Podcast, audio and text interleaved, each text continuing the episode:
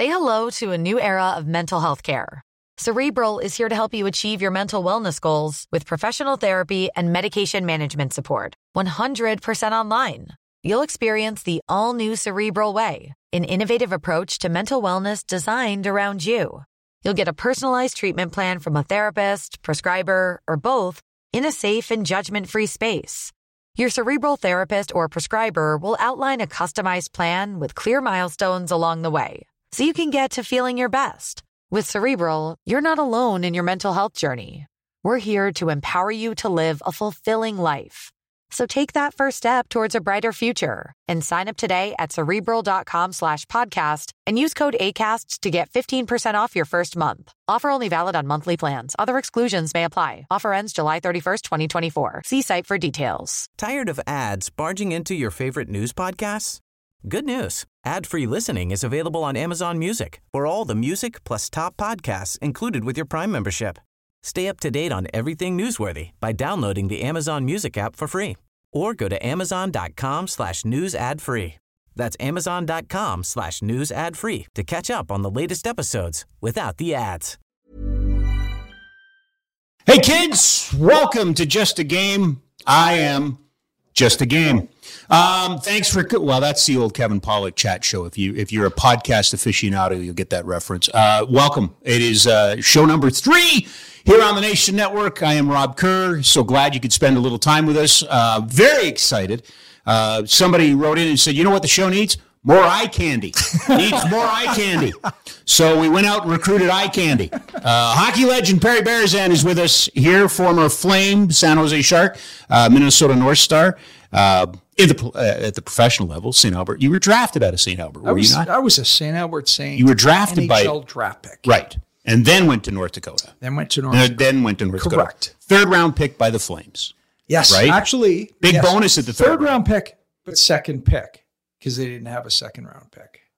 Oh, makes me feel better. So if we were having that conversation, you're really like a second round pick. is Kinda. And actually, you're darn near a first round pick now. That's right? true. Like at there were a 55. few, a few, uh, fewer, fewer teams for that. Yeah, So, yeah. yeah. You're you're almost a I was first a round first round pick. Very, very, very close to being a first round pick. Of course, a huge part of uh, the Flames alumni and the uh, man who uh, has scored the single biggest goal in the history of the Calgary Flames. We might even get into that in a little while. Sure. Uh, on this program. Uh, also on this program, scheduled to talk to uh, Hall of Famer uh, and from the Athletic, Eric Duhatschek. Love Eric. When's the last time you talked to Eric? When's the last time you would have bumped into Uh, Eric? I think we had we do this Palumbo's lunch probably once a year. Yeah. and it would have been last year sometime. Okay. Um, but I uh, any time with Eric is always good time. It is. He's going to be a regular contributor here with us, uh, but uh, because it's our first week, it's our first visit. Did you or did you not get a chance to see the uh, what do they call it?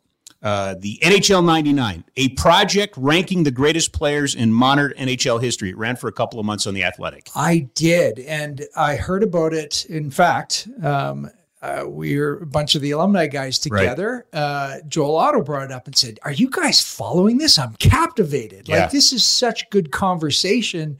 To figure out whether someone from I- mod, they're all modern, supposed to be modern players, Yeah. considerably modern, Yeah. but the the conversations are endless Right. with this list. So uh, Eric being a part of it, of course, brings it a ton of credibility um, to the process because I know he's all about that. And uh, boy, I think lots of people have spent hours talking about this list. They have. Um, Tan man, can I get a little more of my own volume in my headset, please? I'm uh, I'm screaming to. Hear. There we go. That's better. Thank you. Maybe just a down. No, oh boy, now I'm a diva. Show number three, and I'm a diva. Uh, anyway, yeah, it's much better. Um, the the the thing that jumped out at me about that whole um, series was how desperately I miss Sunday papers. How I miss a big, thick Sunday paper that would have that type of writing in it, that would have those types of features in it. And, uh, you know, it, it, for such such a huge part of our lives, those Sunday papers, uh, you know, it, it was always so much fun to travel on a Sunday because you could get like the big, thick New York Oh, Times or the. Chicago Sun or whatever, and, and it was always full of you know, big, long I just form I couldn't wait for the hockey news to come out. Right, right, I mean, right. just having the the hard copy Yeah. of the hockey news, even though by the time I got it, the news was old. Right. But all news pretty much was old at that at, at way back when. Um, I I can remember when we my dad first started bringing it home. Yeah. and I thought, wow. I like reading this. Yeah, I yeah. didn't like reading the Edmonton Journal growing up by any means, but No. I can read this. Yeah. Um, and seeing that list uh, and thinking about where the each player was ranked, Yeah. it really makes you think, and it makes me. It certainly made me think because I'm I'm quite frankly not. Um, I, I can remember the guys I played against. and Sure. Go, okay, he was good at that. He was good Sure. at that. He did this. And the guys now, you you know, you watch on a different level. You watch from TV or highlights and Mm-hmm. go, ah, I don't know. you have to ask a coach how good they are, where they're good, where they're where they where they need help and where they don't. Yeah. Um, but to say all time best, that that brings in a lot of stuff. And Well- it, it, it was pretty cool. Yeah, but you played you played against the two players in particular that usually end up in the conversation about number one. It's always Wayne Yeah. Gretzky, and then it's always Mario Lemieux with the caveat that if he had stayed healthy, there are those. And tried harder. I'm sorry, what now? Yeah, I get. To me, to me, there there are two things here with with, uh, with and we'll start with Lemieux right away. Mario, I and this Yeah, I've heard from teammates. Mario's not going to say it. I mean, he's uh, uh, and maybe he will admit to it. right. but he was so good and Yeah. so much better than everybody else that he looked like a guy who was bored. When I had to, when I was told um, when I was in Minnesota right away, I remember Pierre Pagé when I first got there, he was the coach. He goes, "You're going to follow Mario around Yep. the whole game, Yep. except you know shorthanded Right. situation. You're going to follow him around the whole game." And I can remember after the first shift, Mario going, looking at me and going, "Seriously." And he said that. Yeah, I know. went- I know. I didn't say anything. He goes, "Come on." I said, "Just doing my job." Like you know, I just I just want to keep a job. Yep. And he just looked at that point. He was like, "You're taking, sucking the fun out of this." If I had any fun doing, he looked like a guy who wasn't having fun. Right. Okay. To that, I know he was going through back issues. So when you're in pain, it's not fun to do anything. Yep. So, but he just didn't have that motivation to be the best player on the ice because he knew he could go half speed and be the best player on the ice. Okay. That's my point. Yeah. Where Gretzky was a different animal.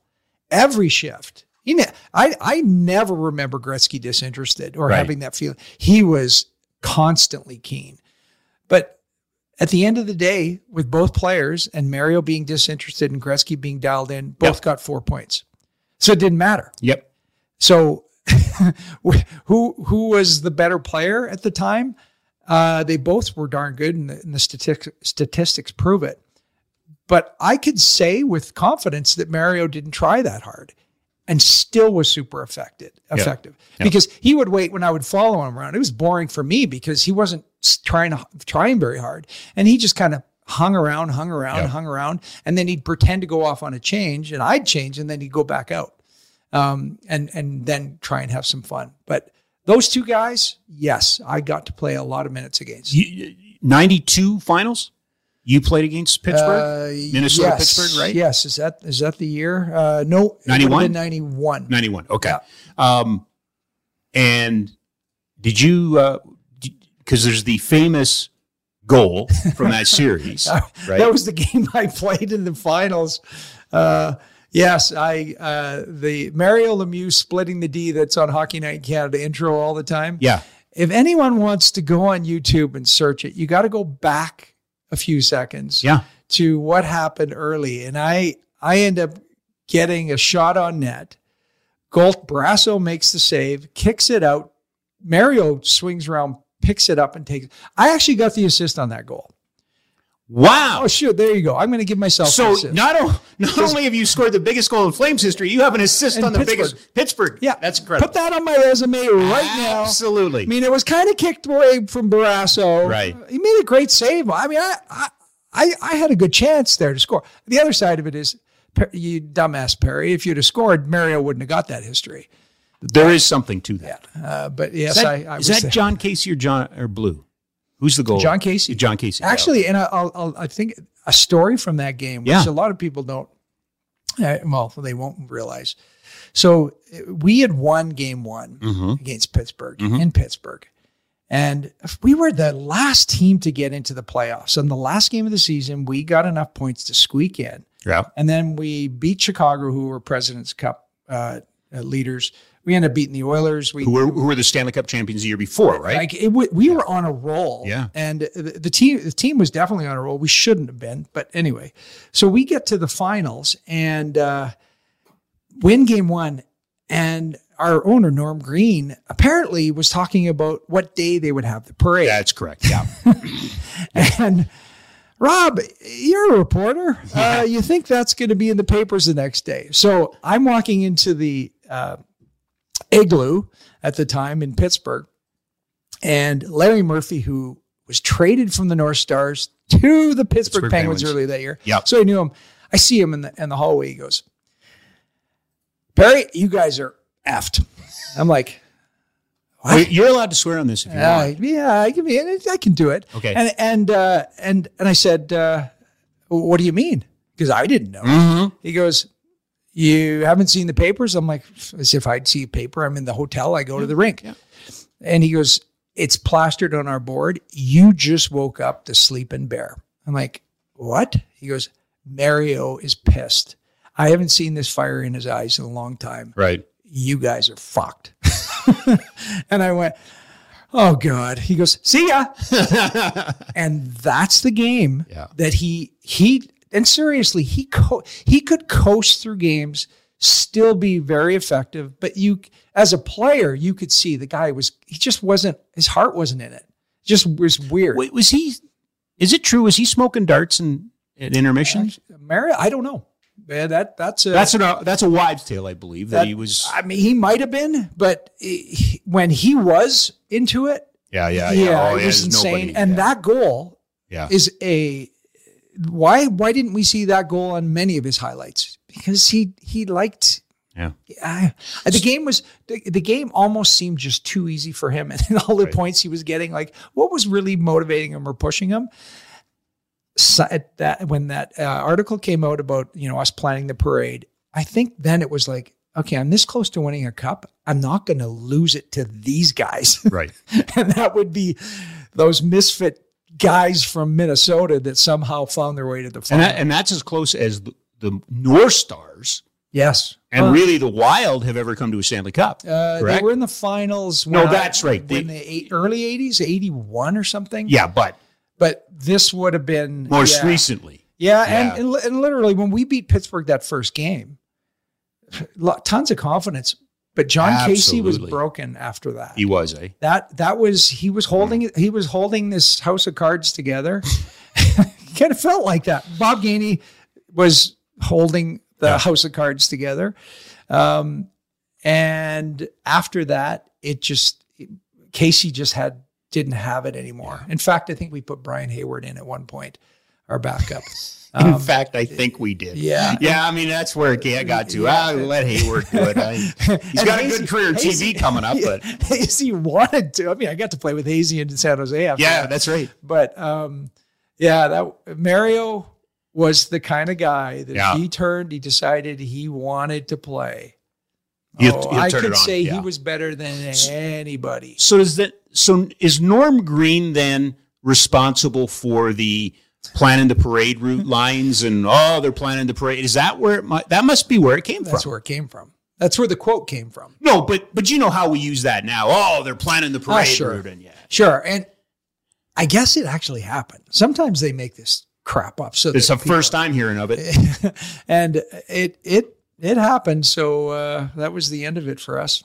He is uh, hockey legend Perry Berezan joining us here today in the Oodle Noodles studio. Do you love noodles? Are you a big fan of noodles? Oh, let's bring them. I'm pro noodle. Pro noodle? I'm very pro noodle. Local, loved, and delicious since opening their first store back in 2005. Oodle Noodle has been all flavor and just the right amount of weird.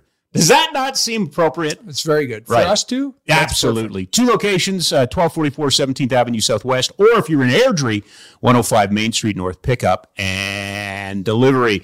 I'm Rob Kerr. Um, I keep thinking it's radio. I got to reset everything. I guess I don't. If you slot, you know who I am because you logged onto the podcast. Yeah. Um, this is a, it's a different pace, isn't it? oh, I'm digging it. Yeah. I'm. I'm.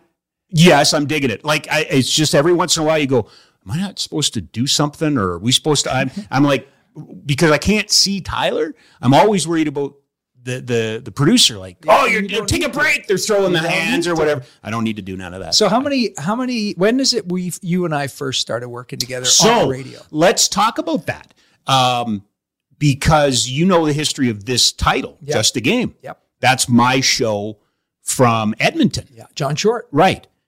That's the first time. So the first time you and I ever started doing it, you were a guest on my show Yeah. in Edmonton, Yeah. right? Just a game. So it's what year would that have been? Uh, two, uh, 2002, Wow. 2002, two, end of 2001, 2002, and then a little bit of 2003, but like 18 months.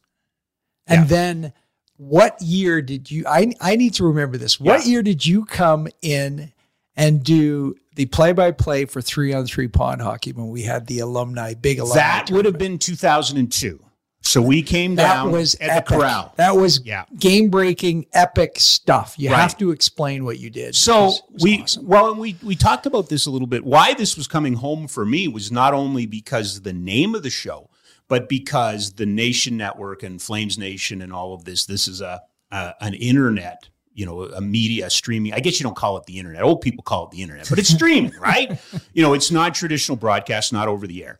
Um, and that's what we were doing back in 2001. We were streaming sports, AJHL games, ACAC hockey games, high school football, sprint car racing, you name it, we were trying it. And uh, you knew John from Yeah. you know growing up and and the Battle of Alberta, and he made a connection. And you and Colin at that time were running the SO three on three pond hockey tournament out of the corral. And I think it, we had it. We came down and saw you because we met you at uh, the Oval yeah. And we had a conversation and it's like well we can broadcast these games. And you're like what do you mean you can broadcast these games? Well people can get a little thing called real player um, and, and they can listen to it. And uh, we it's funny because how many laptops are in this room right now? Like seven Yeah. laptops. Well in 2002 we took a full size monitor and a full size tower and a keyboard and we set it up in the penalty box in the in, in the corral and then we ran our audio equipment into it and we streamed the SO3 on 3 tournament and it was so much fun.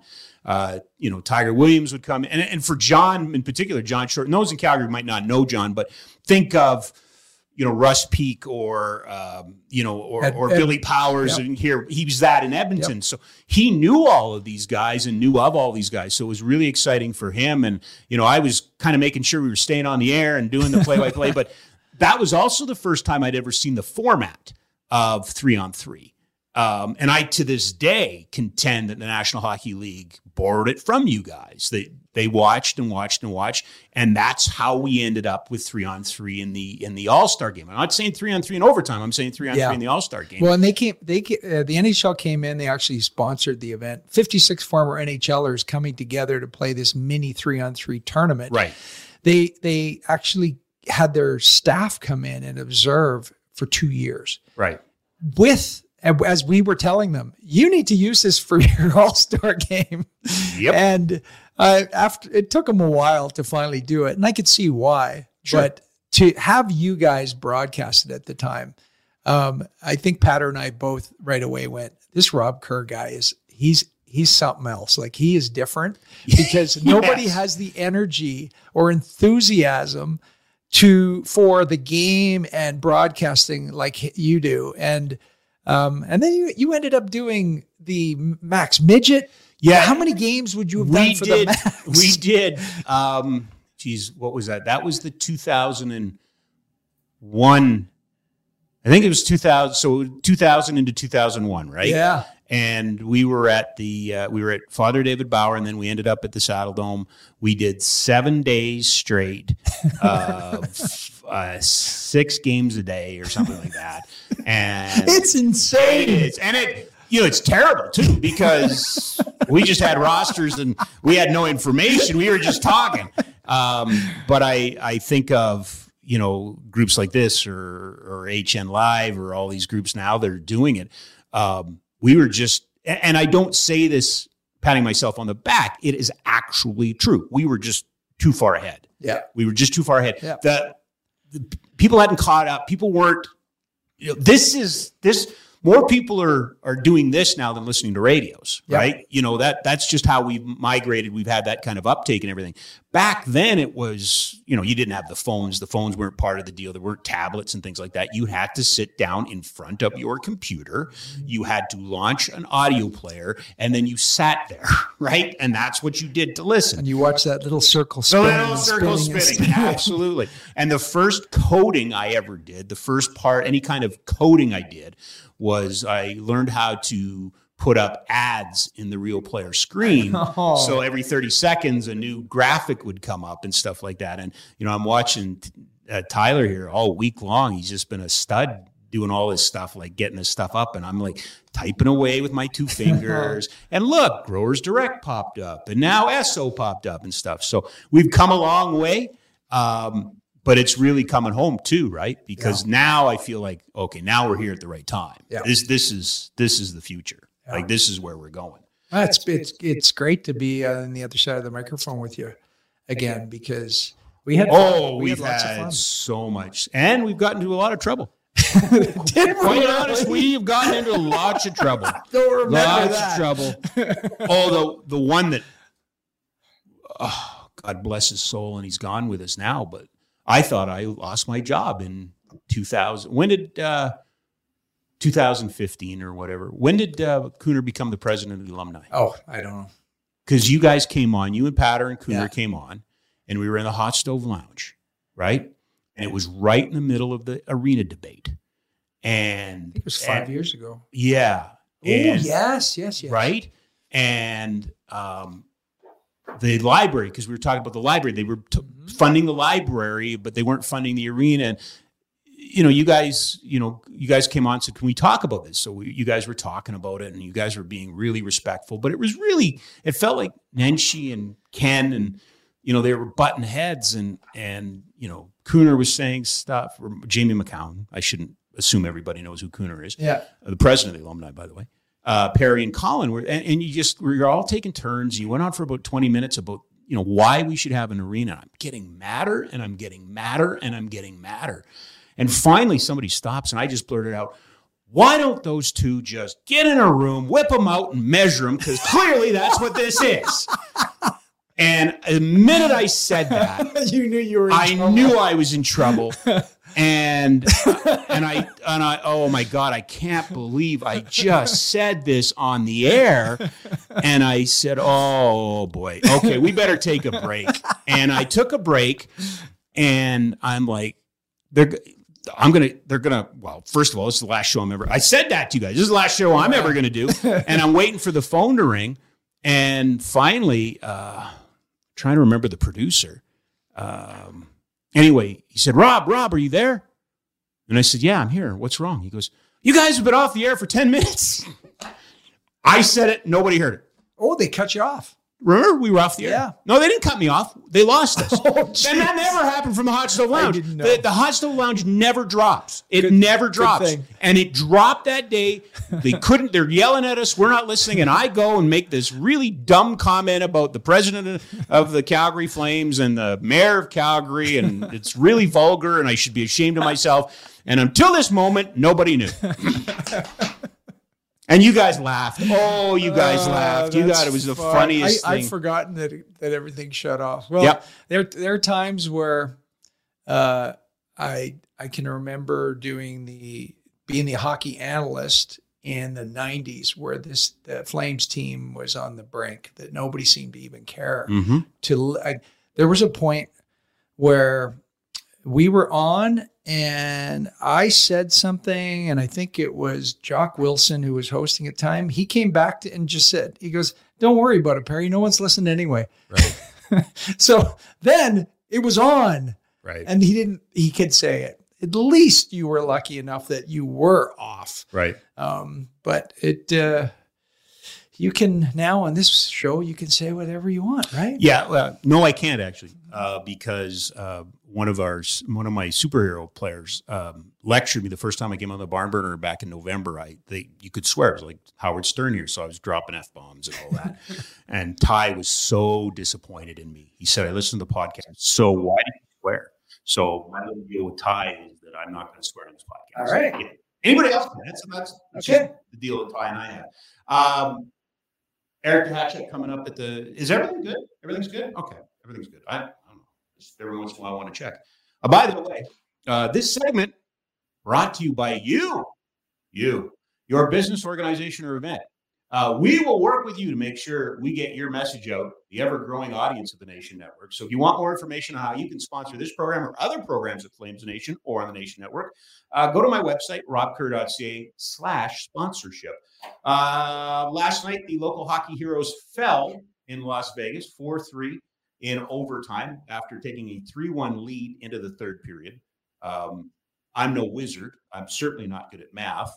Nine shots in the final 40 minutes, one shot in the third period. Unbelievable. Yeah. Did you watch the game? I saw the end. Yeah. So That's I all you saw needed the to see. second. I saw the second half. Yeah. That's all you really Yeah. needed to see. Um, tough. Uh, Yet to win in Vegas in the history of the Golden Knights, which isn't the same as yet to beat the San Jose Sharks in the history of the San Jose Sharks when they started. This this group Yeah. with all these uh, third period collapses and losing by one goal or just not getting close enough. It it's it's very weird to see because there's a veteran group, very talented. It's a talented group.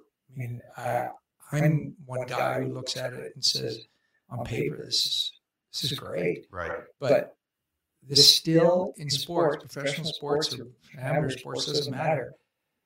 There's a level of confidence and motivation and energy all combined that either provides you that boost Mm-hmm. to come back from a one or two goal lead Mm-hmm.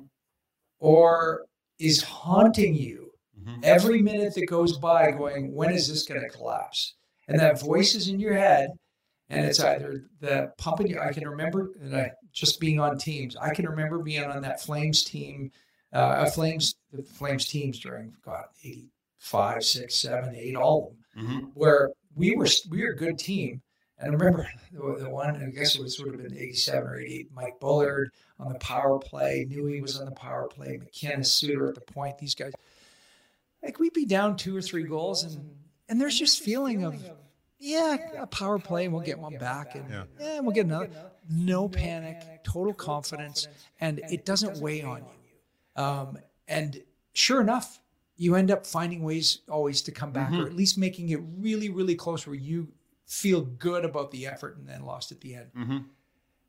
Why, as, as a fan, and I'm sure as a player too, that sick feeling in their stomach the closer they get down to the end of 60 minutes. Yeah. It's fear when they're up by one or two goals because the fear is, oh God, oh God, let's hang in there, hang in there. They look like they're just trying to hang in there as opposed to let's dominate and let's hold the puck. Last year's team was that way. Last year's team was so confident with a one or two goal lead. Yep. And or even confident when they were down by one or two Yep. goals. It was Yep. it, it and so people go, well, it's coaching, it's this, it's this. It's a it's weird. It's a whole bunch of chemistry that happens that either makes it a very comfortable feeling or a very awful feeling. This Right. team can't shake it. It's a shame. Yeah. The whole idea of, well, once they get over that, once they get over that, what if they don't? And looks like Well, They and, haven't. and, and I was going to ask you that because you know the the analogy that I used last night on the afterburner uh, on afterburner with Dean, and I used it on the program on Wednesday was.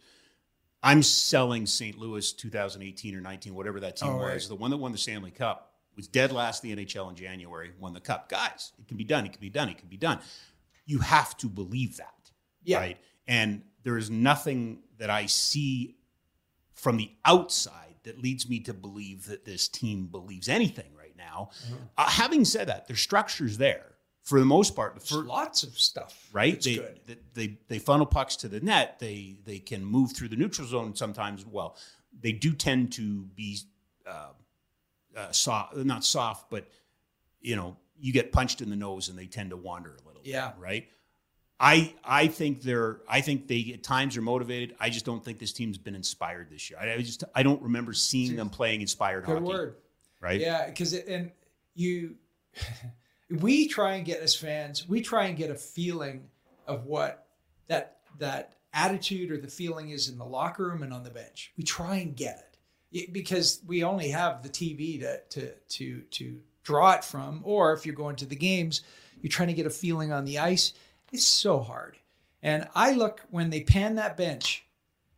I can't think of any times this year when they pan the bench that any of those guys look like they're enjoying any part of that. No.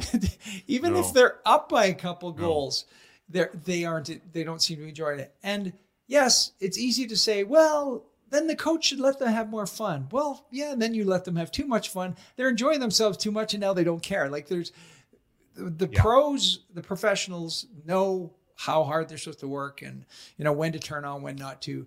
But this group looks like they're all carrying pianos on their backs.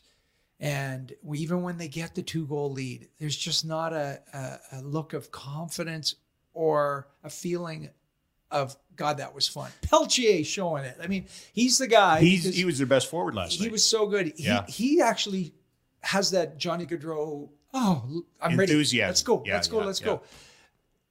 The rest of that team, they're they're good Right. veteran players with good contracts Yep. that are settled in that are going. I'm not enjoying this, Yep. and it's sad that that's happening. It's the wrong coach for that to happen with two. Oh, because yeah, Daryl doesn't make No, no. doesn't when you need to win so that you can at least enjoy enjoy something. Right. right. And because Daryl doesn't make any of it any fun, but the as players, they gotta find they gotta find something. You can't all just be mopey mopey guys uh, because they're not all made up that way. Uh, I think having Pelche there at least Yeah. might- well, that youthful might rub off. enthusiasm, right? might rub off. Right, right. Um, and I know you get asked about the. It's kind of like the, not exactly the same, but every time there's a, an undefeated team in the NFL, they've got to go out and find the Miami Dolphins, Yeah, like the last sure. undefeated team. But in '86, your team lost ten in a row, Eleven. eleven in a row. Pardon me. Yeah. Right. But they lost eleven in a row. the mantra was after losing two, Yeah, good teams don't lose three in a row. yeah, Good teams don't lose four in a row. yeah. We lost again. Yeah. Five in a row, six in a row. Uh, We kept saying it in the room. And we actually felt good, decent about ourselves. Cliff Fletcher, our GM, would come into the locker room during that streak after games just to walk through and go, It's okay, guys. We're going to get them. It's okay. Like just Yep. And Badger would be, we outshot that group. That you know, not Yeah. bad, not bad. And then the eleventh game that we lost, we lost by a lot. I can't remember to who, but I thought it was Hartford. Does uh, that seem might right? have been. I thought though we beat Hartford to, or is that Hartford? Maybe was it Quebec? Might have been Quebec that we lost. I, I I'd have to look at that. Yeah, one, yeah. But it was a it was a bad loss. Okay. and that Badger Bob came into the locker room after the eleventh loss. He came in, and this is Mr. Positive. This is a guy who could find.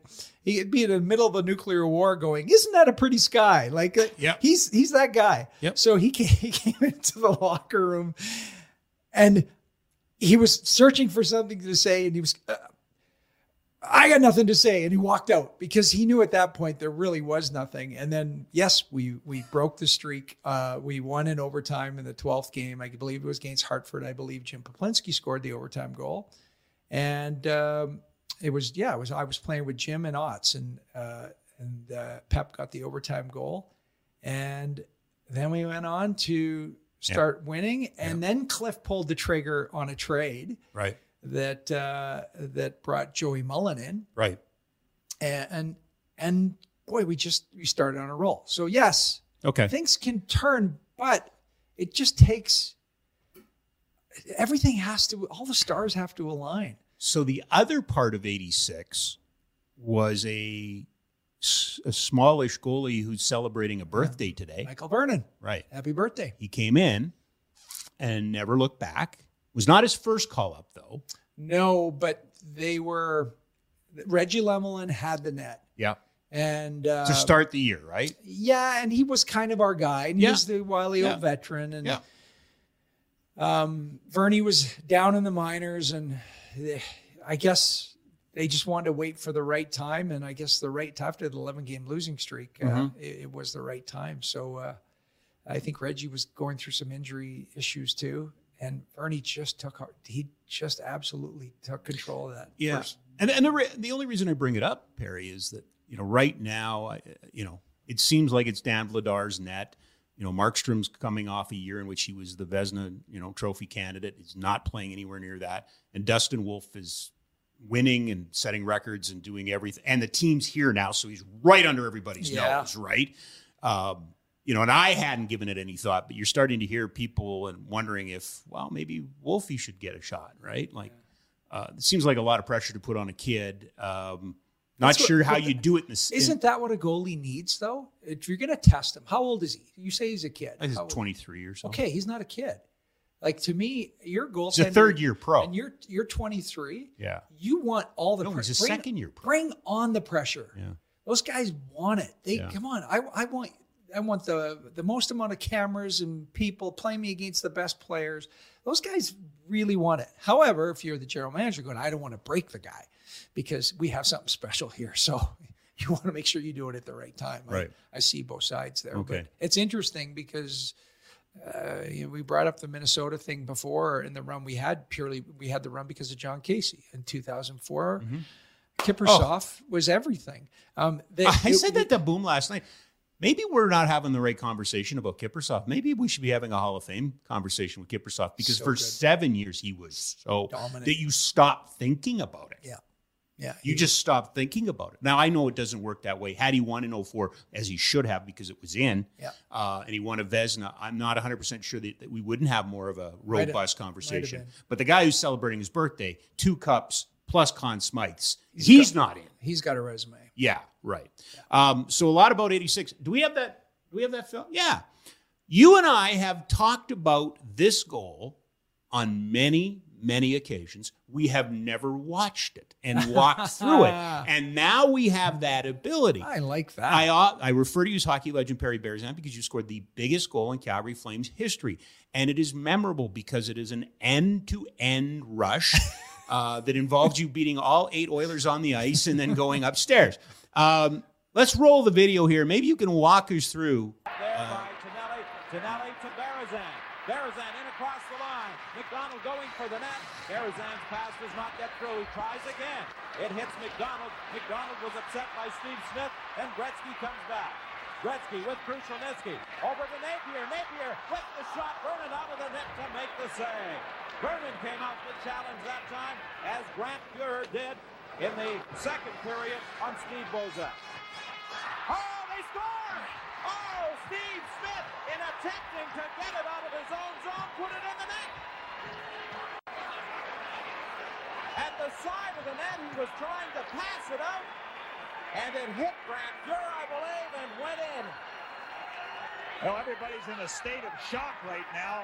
And the Calgary bench, they couldn't believe it. Now, there's the puck stopped by Grant Fuhr. Watch Smith. He comes out right in front of his net and tries to pass it through the middle. It hit Grant Fuhr and goes in. Now, for a defenseman, there's so many safe plays you can make along the boards, carry it out, but not through the middle, off the left, back of the leg of Grant Fuhr, and in the net. And McDonald gets credited for the goal. There by Tonelli. Tonelli to Berezan. Berezan in across the line. McDonald going for the net. Berezan's pass does not get through. He tries again. It hits McDonald. McDonald was upset by Steve Smith, and Gretzky comes back. Gretzky with Krushelnyski. Over to Napier. Napier with the shot. Vernon out of the net to make the save. Vernon came out to challenge that time, as Grant Fuhr did in the second period on Steve Bozek. Score! Oh, Steve Smith, in attempting to get it out of his own zone, put it in the net. At the side of the net, he was trying to pass it out, and it hit Grant Fuhr, I believe, and went in. Well, everybody's in a state of shock right now. And the Calgary bench, they couldn't believe it. Now, there's the puck stopped by Grant Fuhr. Watch Smith. He comes out right in front of his net and tries to pass it through the middle. It hit Grant Fuhr and goes in. Now for a defenseman. Just the energy just disappeared. Yeah. And back then, also, there was no long delay after a goal.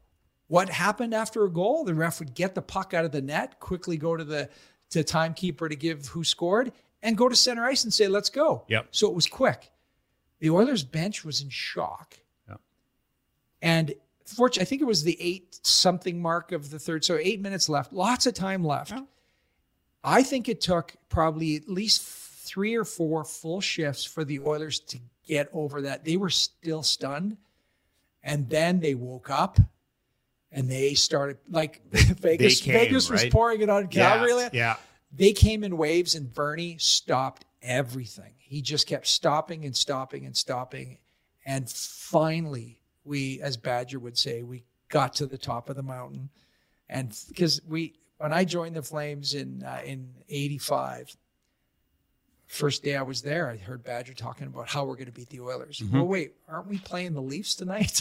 but every day he talked about how we're going to beat the Oilers. Yep. So Cliff Fletcher was making trades on how we'd beat the Oilers. Everything that was happening was about that. Yep. We he traded for Nick Fotiu to make us tougher Yep. to beat the Oilers. So through through that whole thing, when you're being, I guess, getting everyone's getting ready for that moment. We hung on. We finally did it, and all kind of got together and hugged each other. And we're in the locker room after. We're going, "Holy crap, we did it!" Mm-hmm. Uh, and then that next day, after getting flew back to into uh, Calgary, and there were thousands of people. This is this is the weight that was on the fans of the Calgary uh, faithful here, Yep. and what was really cool now, and I think back of it because everyone wants to look back at those moments in their life. In 1986, that particular moment of beating the Oilers and then getting that close to you know winning a Stanley Cup and losing in the finals, that was a memory that carried the franchise through to 89 Mm-hmm. and through then the, a lot of the 90s that was the memory people had of do you remember the day where steve smith scored? Or do you remember the day when uh and, and of course lanny scoring in, in montreal for 2004 happens. Those are the times that bring fans in and lock them in. If you don't have those moments you don't have a fan base. Like i i think about the the organizations. I mean phoenix coyotes is a good one. They just got what do they have to those fans have to cling on to? They don't have much right? San jose sharks fans have been they're another one that yes they've got a long way but sadly they were so successful in the to get to the playoffs and have good regular season the fans were accustomed to it. And what's a special moment in san jose sharks history? They're going back is that we have these moments i guess with the three years we have 04 uh, 89 and 86 that really people that have been around calgary for a long time will go i remember that because i was in sixth grade or i remember that because i was with my dad in the truck or and I guess that's why we spend money or care about sports. Sure. Because those those moments happen and that particular goal to this day I'll meet somebody, I don't care what city I'm in, or they'll you're Perry Berezan? Like, yeah. He goes, You scored a Steve Smith goal. and I gotta tell you the uh, uh, I was I was at I was in, in training with um, with uh, the investment firm that that I was with at the time, and with uh, Bank of Montreal, and I was down there, and we a bunch of us decided we're going to the Hall of Fame, and we went going for a tour of the Hall of Fame, and there's well, it was there they were doing on the intercom trivia for prizes, so the guy would announce over the PA what the trivia question was, and if you were the first to come answer, you got it, and I came walking by, and I where the guy was announcing from. And he looked at me, he goes, Excuse me. I said, Yeah. He goes, You're Perry Berezan? I'm like, Yeah. He said, How do you know that? He goes, I know everything. He goes, You're the one who scored this. He goes, That's my next trivia question. Goes, I want you to stand here. So we're in the Hall of Fame, and I'm standing right beside where this, and he announces Yeah. who scored the famous Steve Smith goal that knocked out the Edmonton. And all these people start coming back. Lanny McDonald, Nope. Uh, hint is around here though. And so people are looking, here. they're looking, right? They're looking at all the different, and they're guessing all these different names. And finally, after about six people, someone comes in and goes, Isn't it Perry Berezan? And the guy goes, Yes. And he's standing right here. And the guy goes, No effing way. so, yeah, it, it has, uh, it's survived a long time since 86. And thank God because it's still bringing fans around. Oh, it's awesome. Uh, we are live from the Oodle Noodle studio. We're not just crazy about noodles. We put this same energy back into the community. That's why I love them. Two locations for Oodle Noodle 1244 17th Avenue Southwest, 105 Main Street North in Airdrie. Pickup and delivery. Um, I can see he's ready to go. So why don't we bring in uh, uh, the Hall of Famer? I mean, I can go on and on and on. Best Uh, guy ever. best guy ever uh, with the athletic. Uh, Eric Duhatschek joins us. Eric, how are you, sir? I'm great, and I'm going to have a tough time topping Oh. that last story from Perry. Oh, Eric, don't don't keep talking because we can't hear you. Yeah. Why can't we hear it? Oh, hold on. We'll get you on here, Eric, in a second. And Eric, at, when we were traveling during those times, Yep. Eric and I found the that we love music. We both love music. Oh, that's an And understatement. Eric and I would sit in airports and we would talk about music, all Mm-hmm. the different. And he would he would introduce me. He goes, "I'm going to make you a tape, and mixtape. I'm going to make you." He made me a couple of mixtapes, and he introduced me to people that I'm like, "Oh God, I haven't I haven't heard this before." Mm-hmm. Okay, if you like that, I'm going to make you another one. Um, we had relationships with the media at the time. Like Yeah, I Eric, Eric was a pal. Uh, George Johnson was a pal. Um, Grant Pollak, like he, these guys were, they were pals for for a lot of us during that time. And so, heck, the uh, going back with Eric goes back a long way. Not just from he was reporting for us, but we we were good friends. well, the good news is Eric can hear us. We just can't hear Eric yet, but we'll get that worked out here in a We'll second. Um, and those those uh, mix uh, those mixtapes. I are- still have it. Still have his. Oh yeah, they're they're legendary. I've got nowhere to play them. They're legendary. Where am I? Absolutely. Anyone got a, a cassette recorder? No, he's I on still- CD now. Nod your head. You're on CDs. Yeah, yeah, exactly. right. So, Okay. Um, Can you hear me now? We'll get Eric Can you on hear me here now? in a second. Uh, you know what? This gives me a good remind, uh, good opportunity to remind everybody that the NHL trade di- trade deadline is one week from today, and Daily Face Off uh, live will have a trade deadline show on YouTube, Facebook, and Twitter from 10 a.m. to 2 p.m. our time, Mountain Time. Uh, NHL insider Frank Seravalli and his panel will break it all down. So there you go. That's coming up. We're just, it's been an interesting week for me. Yeah. You know, Yeah. we'll get it. That's what we got. Technology's great until it doesn't work. It's not that it doesn't work. It works. Sometimes you just got to it get doesn't to work right. work. That's all. So we'll we'll get it. It's dark clouds in the sky sometimes. I hope Eric doesn't have his. It's not. He doesn't have his mute mic on mute. We had the same problem last week. Oh, okay. mic, But I have the USB on, so it should be coming through. So it's probably going to reconnect his mic. Okay, perfect. Okay, so he's back.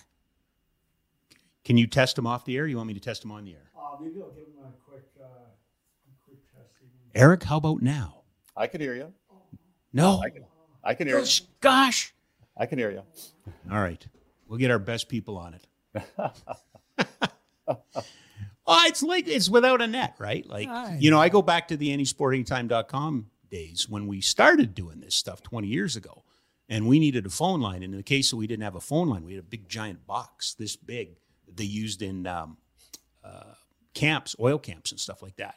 And you'd plug in it, and what it was was it was a cellular phone, but it was just a block that you plugged a phone line into, and we would do broadcasts out of that from some crazy arenas that you know you wouldn't. Yeah, The simple days. the the good old days. You plug like one say. plug. Yeah, yeah, Very easy. yeah. Uh, it, uh, Eric was a very. I, I- this is a player's perspective because people people when they they ask me about what was that media guy, what was that media guy like, all the different things. I'm like, well, I mean, how closely did we read his stuff? We really didn't read it that closely, but he was a good guy. Mhm. And as I say, we, it was those two, it was George Johnson Right. and Eric that were hanging, that were on the road with us. So they would, because we were taking regular flights at Yep. the time. So we would be in the airports waiting for a delayed flight. Heck, you might be seated next to Eric because you got the seat that, you know, he, he next to where he was sitting. Um, we weren't segregated for sure. like the guys now, the, the, it, you can't get to, those reporters can't get to know people. No, no, it's no the accent, and I, I just don't think the player nowadays has that same interest. They're more guarded for a myriad Have of to be, reasons. yeah. Have to be, have to be. Um, so did you guys?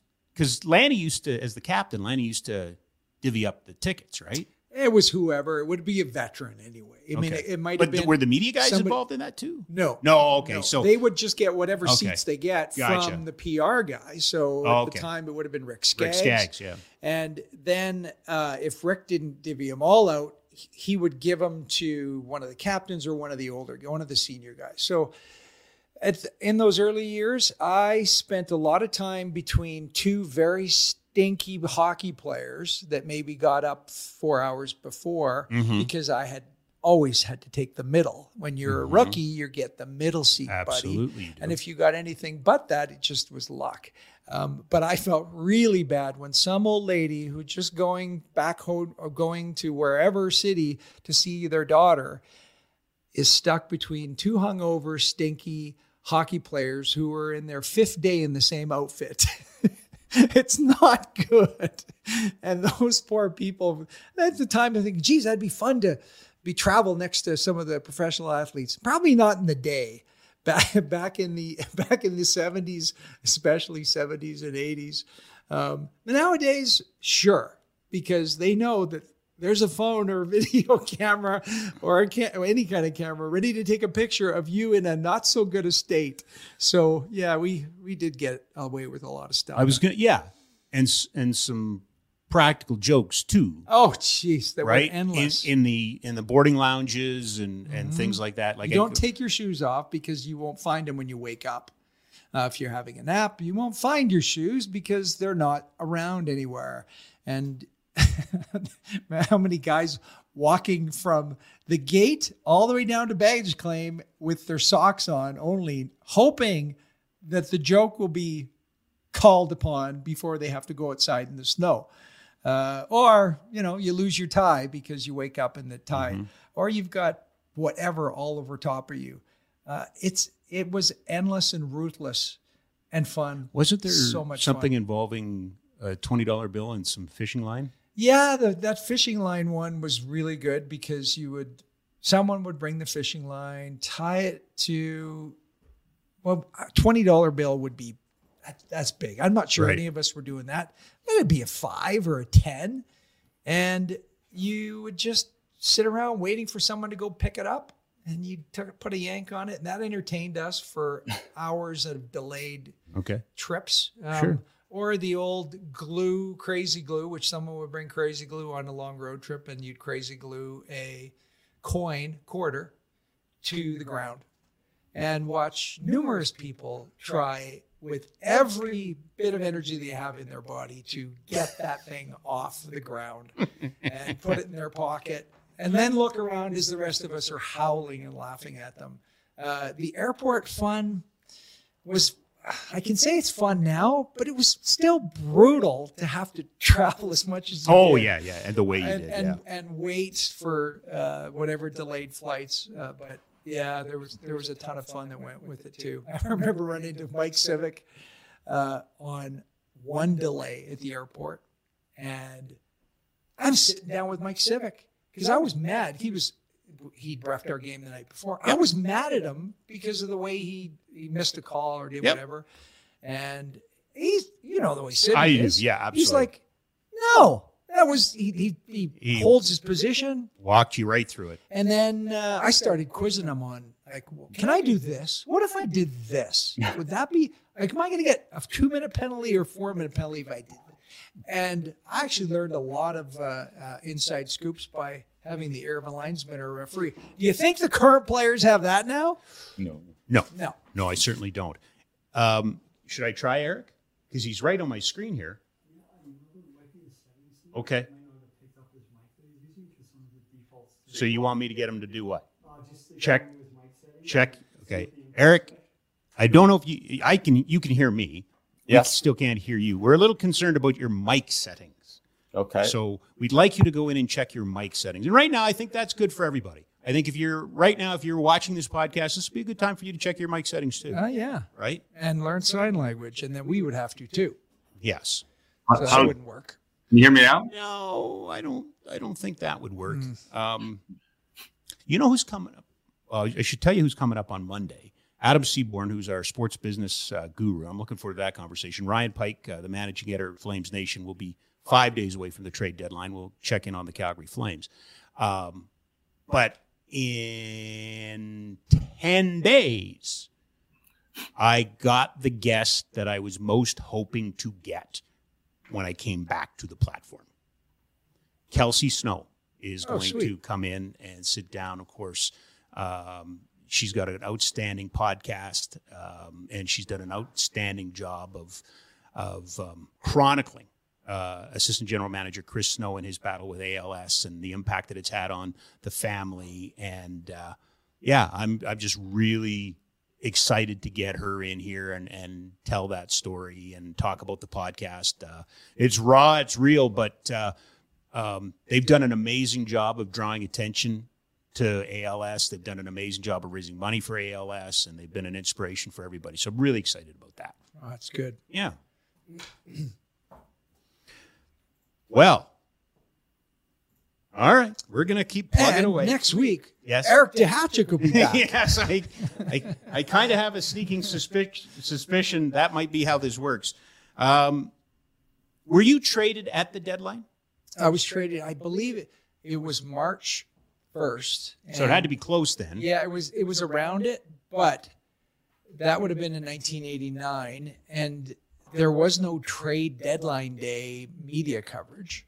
Um, there would have been the transaction report in your local paper the next day that it might have come in on. So I get traded, I think, two or three days before the trade deadline to Minnesota. And as I'm playing with Minnesota, I'm face off, you know, facing off against other other teams. Guys are going, "What are you doing here?" Yeah.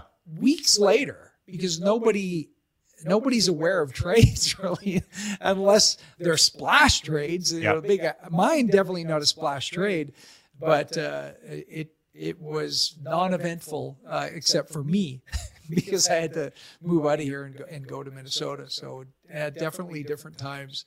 Uh, they didn't have a massive desk of reporters reporting that former Sure. second pick of the Flames That's right. In the third In the round third round. Yeah. was traded.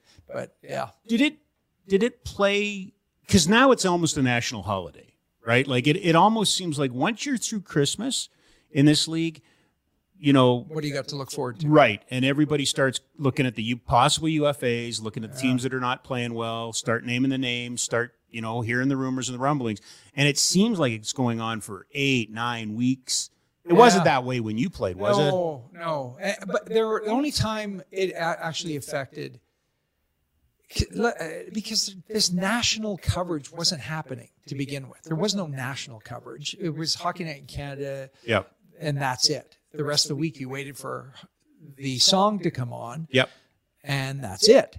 So for us as players, it was the rumors of a trade coming up. That Cliff's going, you know, Cliff is hinting that he's he's going to pull something, and wondering if you know something is going to happen to yourself. But ultimately, you learn really quick when you're there that the guy who's sitting in the stall next to you for practices and games could be gone in a minute because all of a sudden the stall's empty. And where'd he go?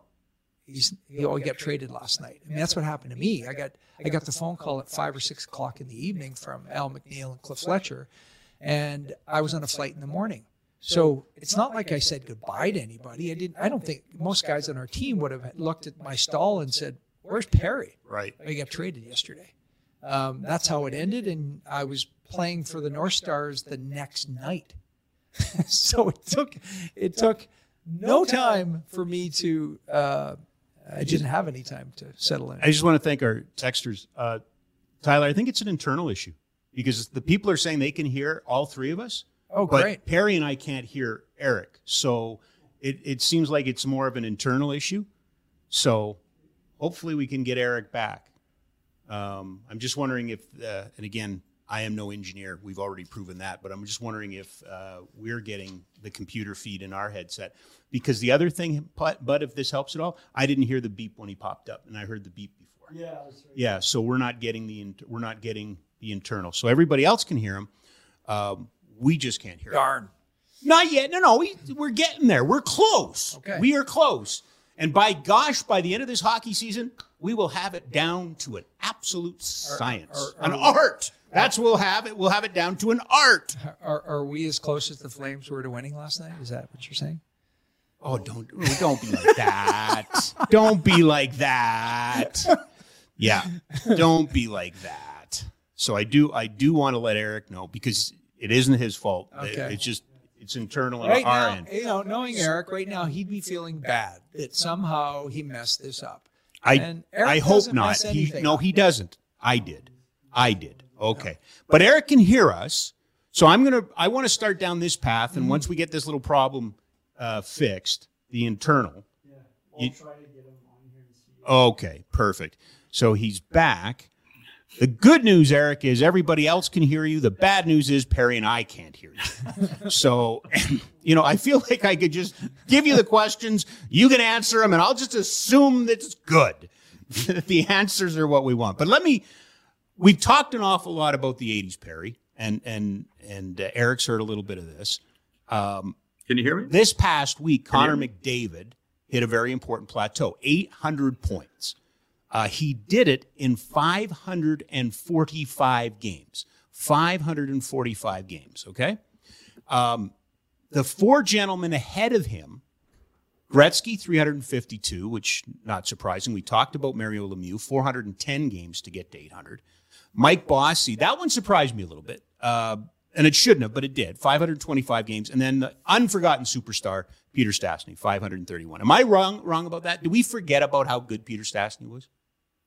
I'm talking to you, Perry, because Oh, you're talking to me. You Well, Eric, to Eric. Eric, I can't I hear forgot. Eric. Eric, so I'm sorry. It, will be great when we Uh, hear yes, Eric. for Yes, sure. thank we you. forget, and Okay. he was A amazing. superstar. He was amazing. So those are the four players that are ahead, okay, behind Connor McDavid. This is interesting to me. So Connor McDavid, 545 games to get to Yeah. 800 points. Crosby, 571. Ovechkin, 658. Malkin, 680. Stamkos, 700. Tired of ads barging into your favorite news podcasts? Good news. Ad-free listening is available on Amazon Music for all the music plus top podcasts included with your Prime membership. Stay up to date on everything newsworthy by downloading the Amazon Music app for free or go to amazon.com slash news ad free. That's amazon.com slash news ad free to catch up on the latest episodes without the ads. 179. So the four ahead of them are all what we would consider the 80s icons. And then the four behind them are really the icons from this era. Yeah. So are these the two eras? Um, okay, I'm just getting it. Uh, it, it should be coming in, eh? It should, like, 'cause we're, but I have the Okay. external feed and it's, it's the soundboard's not bringing it. S- The soundboard's not. Can we maybe take a pause? Could we take a pause and reset it Yeah. and then try and come back? So if I told the audience the stream's not going to change, right? I'll just check. Okay, we're just going to check. But I think what we're going to do is take. look at Eric's picture right now. Well, Look no, at him. he's got the He's patience. so disappointed. He, no, he's got the patience of Job. the man has the patience of Job. He has so much he wants to say. But I think what we can do, if we can do this, we will attempt to just take our first ever commercial break, and and uh, which was going to differentiate us between us and the radio, and it really won't be a commercial break. Okay, I can hear myself now in an echo. I uh, that's gone. Brought to you by Humpty's Egg Place. All it's cracked up to be and more. Yeah. you, well, you're good. missing your career So there. anyway, okay. Before we before I get the a okay to take a break so we can get Eric uh, this whole thing solved with Eric and reset. Um, am I? That's something, isn't it? Like there's a thing. What do you? No, you. There's I not. don't know. So Connor McDavid is right smack in the dab. Oh, that- right smack. that, that's yes, what I'm yes, talking yes. We're about. talking about Connor. McDavid is smack dab in the middle of two eras. because his to me if again I, I that's how come we need eric because when i look at that yes but the it's not things aren't completed yet because when, when Yes, his 800 points is completed. He's got that- 800 yes, points. but his his book isn't completed No, no, no, no, no. I'm so not. that's why it's really cool to compare people that have had the full career that have been done for a long time to Right. guys that are still playing to where they they fit in Right. because ultimately we know connor's going to end up in the top Oh, uh, three four i don't know no, he's going to end up with those guys. al- although, if he never wins a cup, will he be in the top four, five? Does winning a cup Well, mean that- that much? Is that why Stastny's the unforgot or the forgotten superstar? Could be. It, it definitely could. I don't be. think so. I, I think that Connor McDavid, regardless of cups, uh, will, will be, the top I I don't know if he'll be the top Uh, in that at- top in that echelon. top. Yeah, Number three, yeah. um, maybe, maybe because I, I guess he'll never touch the numbers of the top two. Well, I shouldn't say that. I mean, Ovechkin. There's a lot of people that think Ovechkin's going to get to Gretzky's goal True. record, right? It's true. Which I always thought was going to be, you know, the the tough one will always be the the you know the most combined points by two brothers. And and then the the Bobby Orr thing, which is the one that we can you and I can relate to because of our age. We're arguing, you know, where does Bobby Orr fit? Longevity. Bob, Bob uh, Mike Bossy, longevity. These short careers that those two guys had. Eric Lindros, longevity. Eric Lindros. This is where even Eric Duhatschek's time on the Hall of Fame committee. well, there's longevity there. You you have to find out. Well, how do all of them come together? So if a player was the most amazing, if McDavid's career ended today, he's played long enough In fairness, that, in- that he would end up being one of the the greatest. But Tyler, in fairness to Mr. Duhatschek, why don't we take him off the screen? then he can he can yawn, he can stretch, he can swear at us, he can do whatever he wants. Um, but but leaving him up there is a little bit awkward for him and and and quite honestly me because I'd like to talk to him. I'm I'm sitting here screaming under my breath because I've been waiting. Uh, I I just thought that number was so where do you put where do you put in the in the ranking of this if you were asked to do that? Somebody's length of the length of the career, how how they endured a longer career. Like let's say Ovechkin plays another eight years. Seems crazy, but let's say he does. Does that elevate him even more? Is greatness like the Gordie Howe versus well scenario? You know, eh, eh, okay, and one that I got to sit out because I was in the business world rather than in the broadcast world was Patrick Marleau passing uh, Gordie Howe. Yep. But he passed him for NHL games. Right. Didn't pass him, Points. no, uh, pro games because they did include the Oh, WHA okay, games, yeah, right? yeah, right. And and the longevity there. Uh, and that's to me is one of the great pieces in this argument that again it comes back to an age thing. And this isn't old guys yelling at clouds, but to me, I think the WHA numbers are significant. I think you know they don't add a lot to Gretzky, but they add a bit to Gretzky. Yeah. um, and even Ma- uh, and Messier too, Yeah. right? Um, A little bit. a little bit, but for Bobby Hull um, and for Gordie Howe, it kept them going, right? Uh, and actually brought them both back into the NHL briefly. Um, longevity, ha- I think there has to be some, it, it, you know, and again, this is, I don't want to talk about it till we get them on, Yeah. but you know, it's that whole conversation about championships, longevity, point production, league. You know, it's the Hockey Hall of Fame, not the National Hockey League Hall of Fame, Right. right? There's so many different factors that go into that. But, you know, um, I, I just, if anything I took away from McDavid was, are we actually living through the second best offensive era of hockey? Because the, the four guys ahead of him are all from one era Yeah. the four or five guys because Kane's behind him. Kane's got uh, had 800 points in 786 games. So those five. It's not like um, you know Dit Clapper or uh, uh, you know um, trying to think of somebody Tkachuk or somebody like Wait that played kind of predominantly Yeah. in the 90s or anything like that. That was the dead puck era, right? That robbed us of offense. It does feel like, to a certain extent, that maybe unbeknownst to us, because of all the tweaking and the difference, you know, the the three on three overtime, uh, you know, the changing of the rules, the elimination, you know, essentially the, hooking elimination of the fighting holding, and the hooking and the holding. more room, the in, the in fact the taking for for and I, I would love to actually ask a, a current player uh, that has played for ten plus years, ask simple question of, were you more fearful of getting with when you realized your head was down Mhm. ten years ago to or less than you are today, more or less than you are today? I, uh, my assumption would be I'm more fearful today. Oh. because I'm used to it back then. I expected it back then. I should expect it back then. I don't think you're expecting it now because I think you can play you can play a week, two weeks without getting rocked. Whereas but, but shouldn't again for then it, for me is thinking back, I'd go, I'm I'm I'll take the risk. but when you we went but you went into Philadelphia, yeah, what were you expecting? you were expecting to get uh, whacked, hacked, punched, slashed. You went up to Edmonton, what were you expecting? same thing. Right. Boston, Yeah, right? Okay. You know, the Rangers and the Flames played that intense game out of the Yes. break. It was, you know, rock'em sock'em. Trouba was hitting everybody, and all we said was, "My God, wait Yeah. until they they play ten days later. It'll be part deux." Yeah. You know, um, and it was a good game, but it wasn't right. right? And and I I'm thinking that you would be not surprised to get your clock cleaned.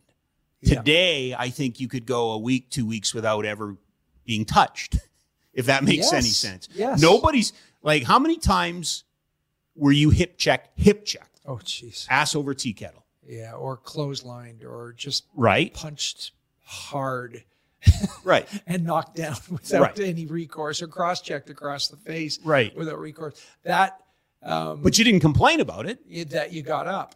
Right. You absolutely got up because you you're not. There's not even going to be a penalty. That's just the way it was. But I wonder, and I say that, and Connor McDavid nowadays, you could even. I mean, it'd be good to find out from him if he even thinks about it. He can't be thinking about it because if Connor McDavid is thinking about, oh, I don't, I don't want to get my uh, uh, get caught with my head down, okay. and he's not thinking of making plays Okay. and and what he needs to do. So I it, I'd love to pick pick a current guy's uh, that's again been in the league for at least ten years and find out what that's all about. Okay.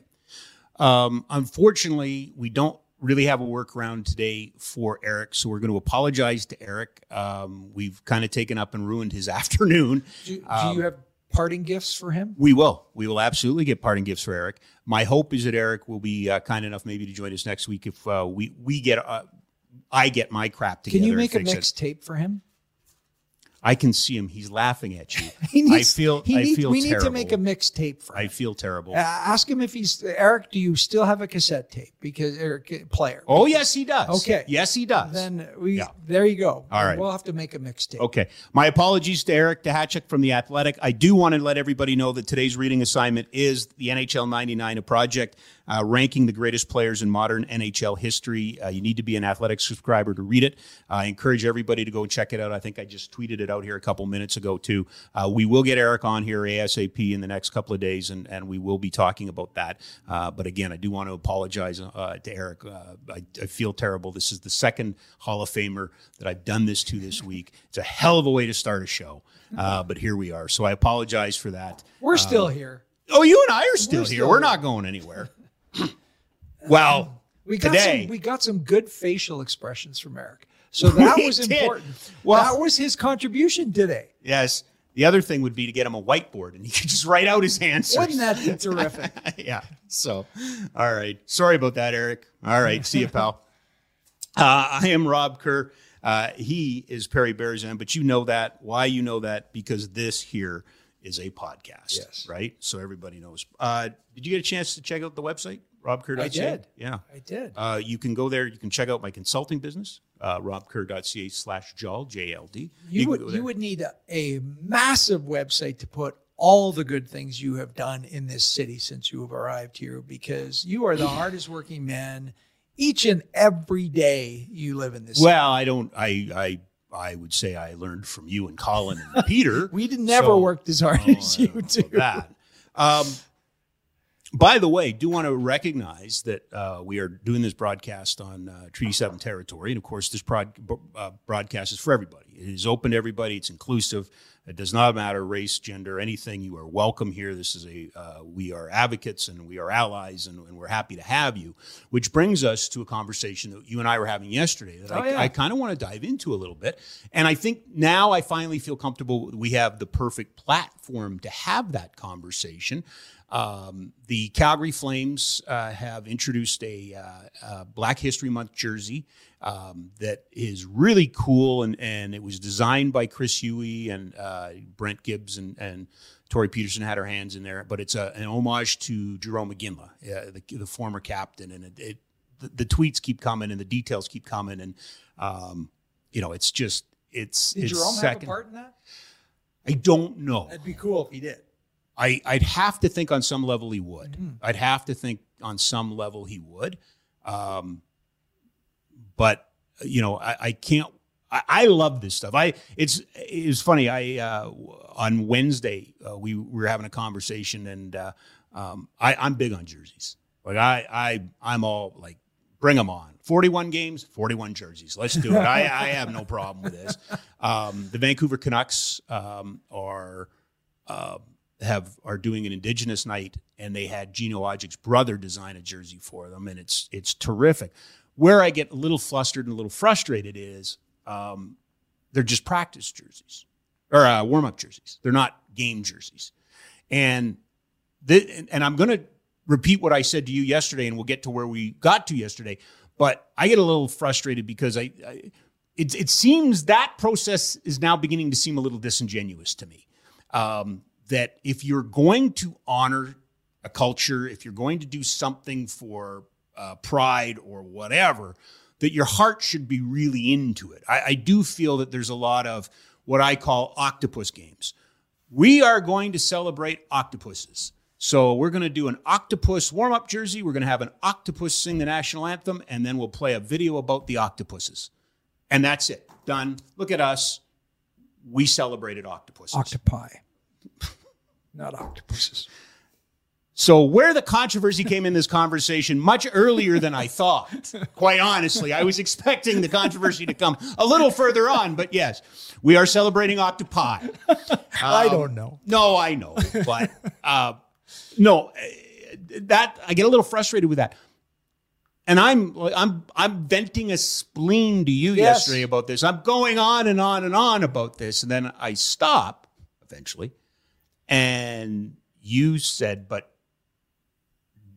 do we need this?" Is Yes, because my my my my feeling with sports Yeah. is it's a place for myself yeah, to get away, right, to escape, Right. and uh, watch the plays, watch Right. the uh, excitement, feel the energy, Yep. whatever that is. Put put on the you know uh, it's not me putting on the Flames jersey, but because I don't when I go to games. I However, I- I'd if like I to- did. Not only do I think you do, I think you wear your own jersey. Yeah, that would really feel weird. Right? So for the people that go, they go and they just, it doesn't matter who's sitting next to them. They're high fiving Mm-hmm. them.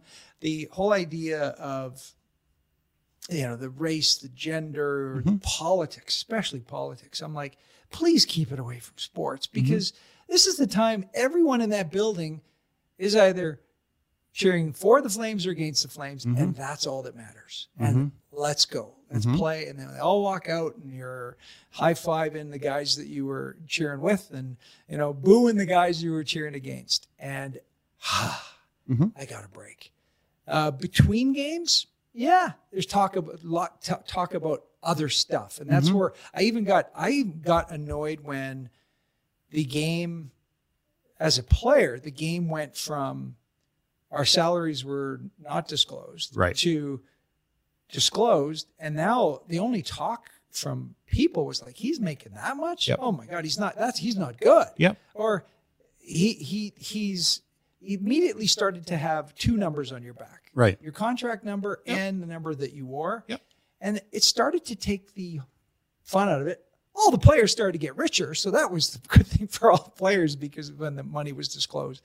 But as the business part of it went uh, got more and more into the from the media and uh, and fans, I just thought it's lost that kind of not wholesome because sports is never, professional sports never been wholesome, but it's lost that pure fun of it. Um, and now, in the last probably 10 years, politics has found its way to be as much involved in politics and other issues, social issues, as much a part of the, the games as the business end. And I'm like, oh, I just don't want it to intercept. I, it's fine to discuss things between, but the, inter, the intercepting of it for me is I think it's taking a lot of the pure fun away from it. Awareness stuff, like the stuff that we do as alumni, mm-hmm. raising awareness for charities and mm-hmm. organizations, mm-hmm. all that stuff Right. is fantastic on its own. And then, but when the game starts, I don't want it inter- intercepting. And I'm sure I speak for with the, the same for others. And this is where I have uh, uh, I've had a tough time with it. With okay, yeah, I can. I'm I'm good with the warm up thing, and then that's it. Because once the game starts, uh, uh it's just the Flames versus the Rangers, and that's it. Not the Flames wearing a Pride jersey against the Rangers. No, But does it have the significance if it does if you don't if you don't invest in it wholeheartedly? I don't think it's that's the role of that game to have a significance. So, but sport has always played good, bad, or indifferent. Yeah. Sport has always been on the leading edge of social change. Jackie Robinson, Willie O'Ree, Yes. um, you know the uh, '80 boycott, uh, or pardon me, the yeah, no, it was the summer games that were boycotted in '80. The '84 boycott. Sports, um, you know, especially. Um, in gender issues. You know, Mm-hmm. we're currently going through that right now. Um, to me, I think there's a uh, there's a there's a way of doing it, and I think sport can really speak to issues that you and, and create conversations that you can't have in other places. yeah, Um, I do feel that uh, we're kind of half pregnant sometimes. Back to my octopi game, octopus game. Um, I think either you do it or you don't do it. Now, I think the other part of that too is I, don't think it can be 41, um, f- 41 social driven games. I think it can be social driven, but I think there needs to be some fun in there. I think there needs to be, you know, for the lack of a better term, uh, St. Patrick's. The, the the the Roughnecks have a St. Patrick's Day game, right? And those sort of themes and those sort of things. But I think it's important and necessary for sport to stand up and make a statement. And, and partially because of the word you used, I think part the, the role of sport is now more important than ever because of the the way our politics in in this in this well this continent have kind of broken down along party lines. They've really become the true sports, right? My team versus your team. Yeah. Our team dunked on your team. My team beat your which team. I think then players getting involved during you know game time, I think it just makes it worse. To where I'd love, and we'll use Pride as the example. sure. Um, Because we've just seen play- that in Philadelphia. Yeah. We saw that with the Rangers. the players go ahead, like in the, in the for the warm up, do you know the even the uh, where they were wearing pink or whatever Mm-hmm. the heck, heck that is to say, hey, we support the game. To uh, as a player and as the coaching staff and as the management, sorry, it's game day. We're done. We went to the Pride Parade last week. We supported it. We took pictures with everyone. Our players were there. We did all that. It's game day. We're not going there during game day. And I, as a as a fan now, I don't want to go there during game day either. When I arrived at the at the arena, I saw that they were at the. So then how do you have how do you and and this particular topic affects both of us. sure it does. right? Um, how do you begin to um, allow that conversation to be normal? If you're saying, because somehow we're saying sports is more important than that particular topic. Not, I'm just saying. You're saying- sports, the pure the, the reason I go Yes.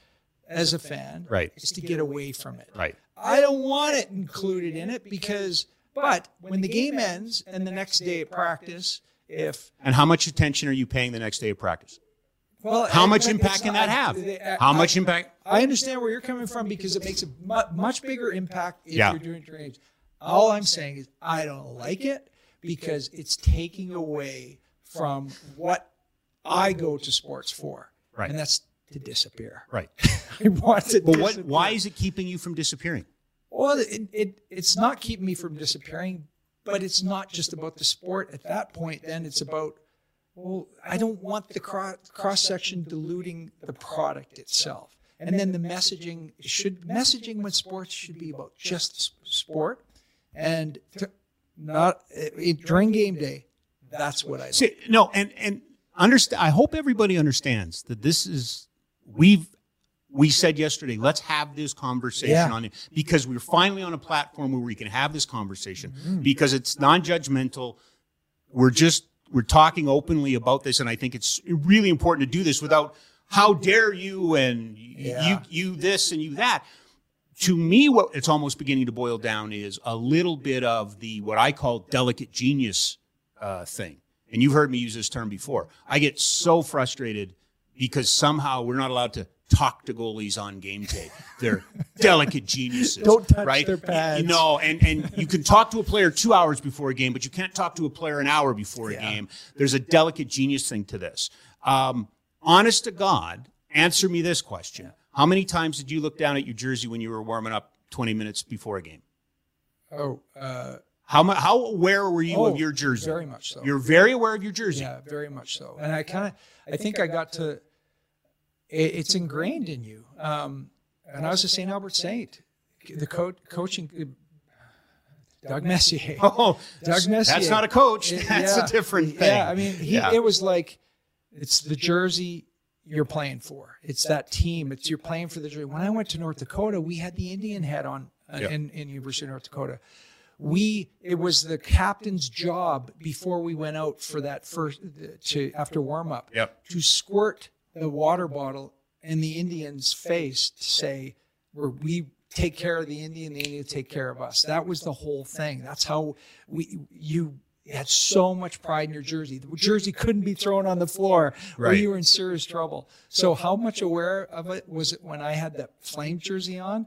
Oh my goodness, it's like so. aware. But you would have never. By that time, they weren't doing. They weren't doing any. No, they weren't doing any promotion. and we yeah. would wear our white jerseys at home and the dark jerseys Yeah, on the road. absolutely. Because uh, I guess because white jerseys are harder to keep clean on the road. That's what the reason was. so was I aware? Absolutely, I was aware. But it was, and they were super. There was nothing on them but your patch and Right. uh, your your your number and your name Right. bar. So, Um, what about that kid that's in the crowd that sees his heroes wearing something that signifies him?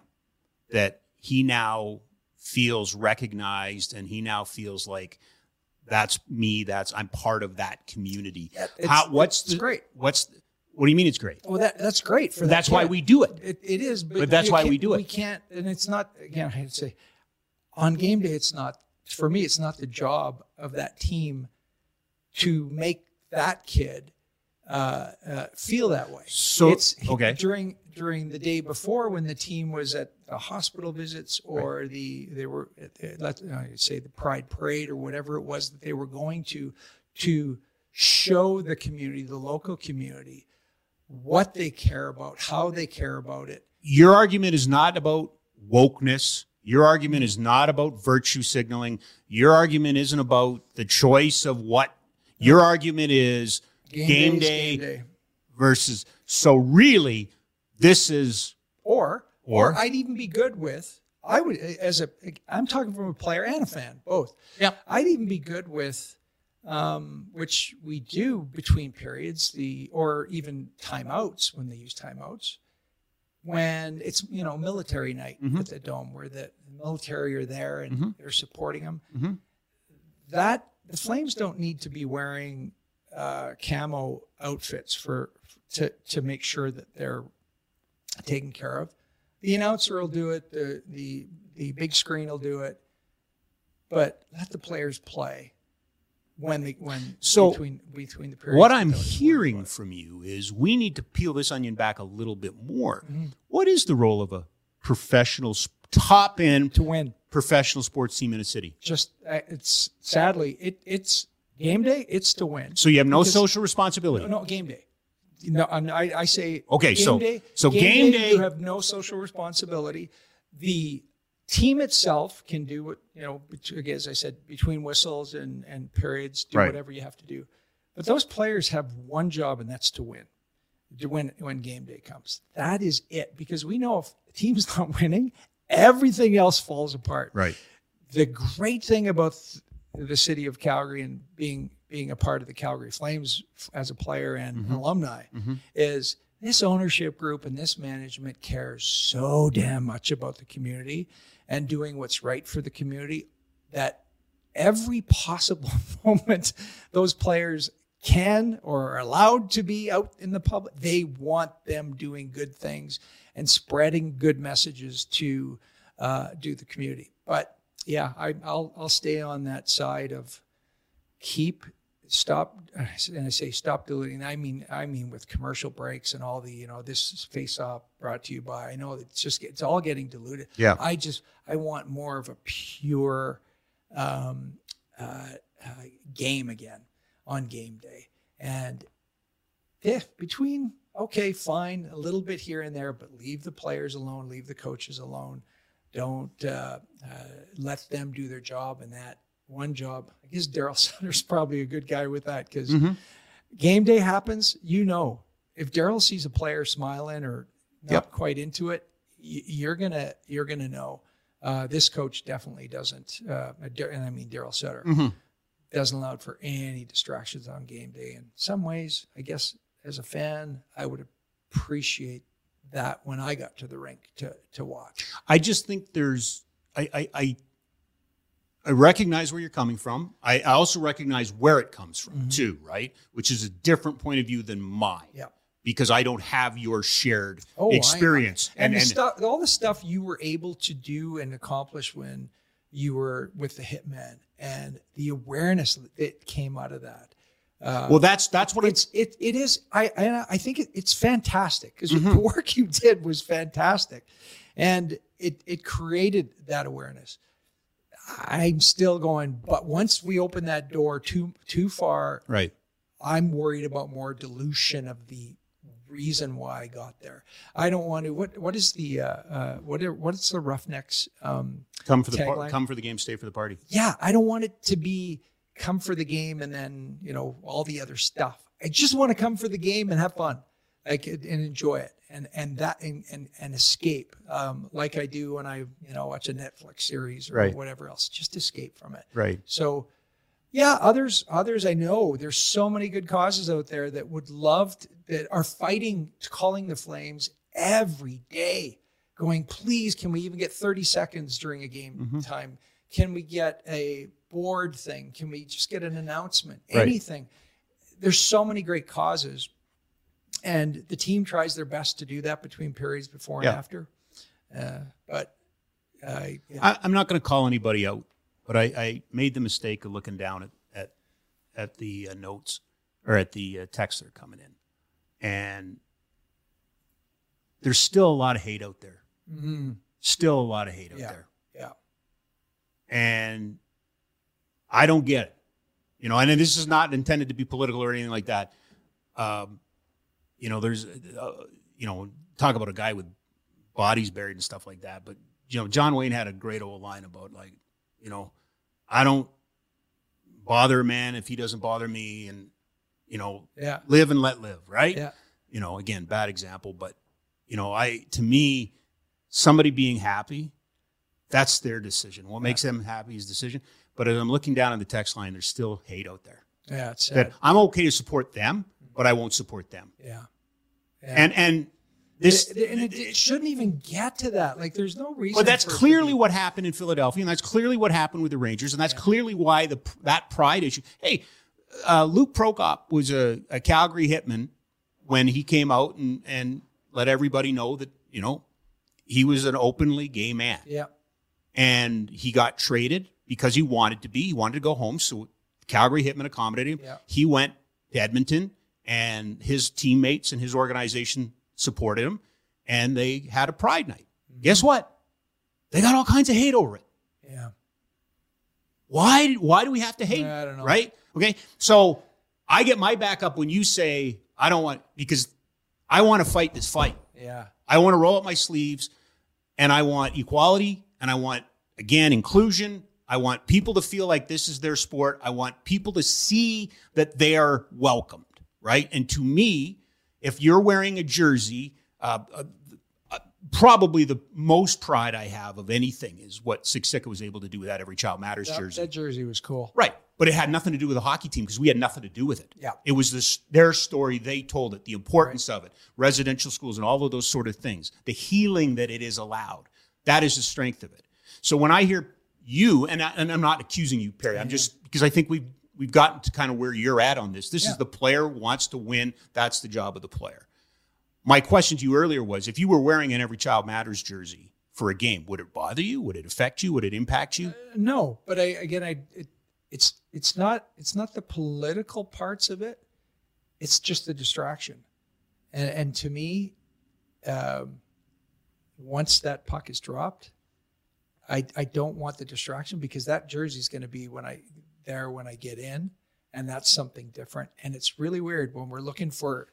You know why the te- why is the why is the Flames team lost I don't know twenty how many twenty something games by one Twenty. goal? They've lost the uh, the league best twenty-two games by one goal. I'm not going to say there it's because they had to wear a different jersey. I'm saying that every person in that organization is looking for any sliver of evidence of to what can help them get over that hump. Right. And every part of that, any part But of you know what that's- something that's a, a, a distraction away Okay. from the goal Right. is But- what they're fighting. But back to my delicate genius's point. At what point does that stop? it, it can't. Not I'll with- guarantee you right now, your teams did more day in, day out in the community yeah. than current incarnations of any NHL team. Uh, uh, yeah, and, Right? and, and part of And part of that is league or uh, um, association driven. No, but also part of it is looking for every edge, right? That's we true. bring in sleep doctors. We're going to put a monitor on you. We're going to harness your sleep. There's a coach for right. There's a everything. coach for everything.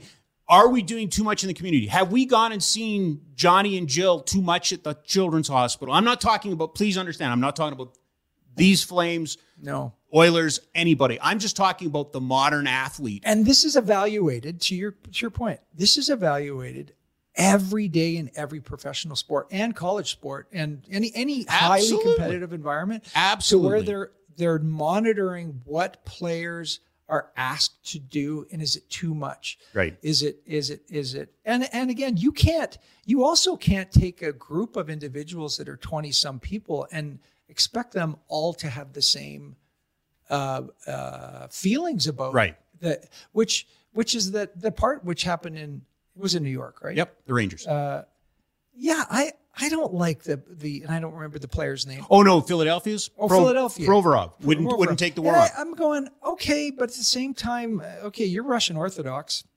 You really believe it?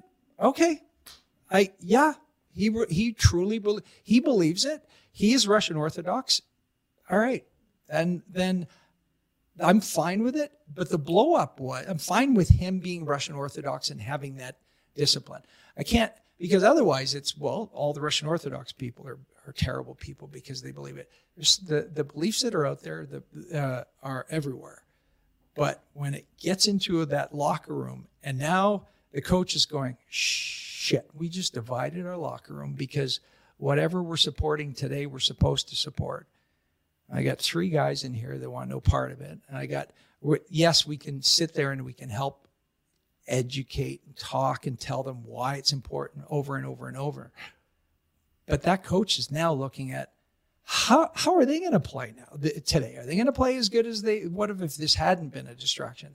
This is where this idea I- of I- the distractions for the end of the day, these teams, professional teams with a hundred million Yeah. salaries, have to win hockey games, Right. And anyone around them, Yeah. uh, you you know, we can all have our pet projects Yeah. that we love, Yeah. like Burkie with Pride. I mean, Yeah. It's a perfect example of There's no way Burkie was going to be as open to all the other needs in the community because this was his. He has a It- love it- for it. He's passion for it, and he's going to give it more attention. Absolutely. Is that fair to the other uh, uh, passions that are out there? Because why the Flames or whoever Burkie's with?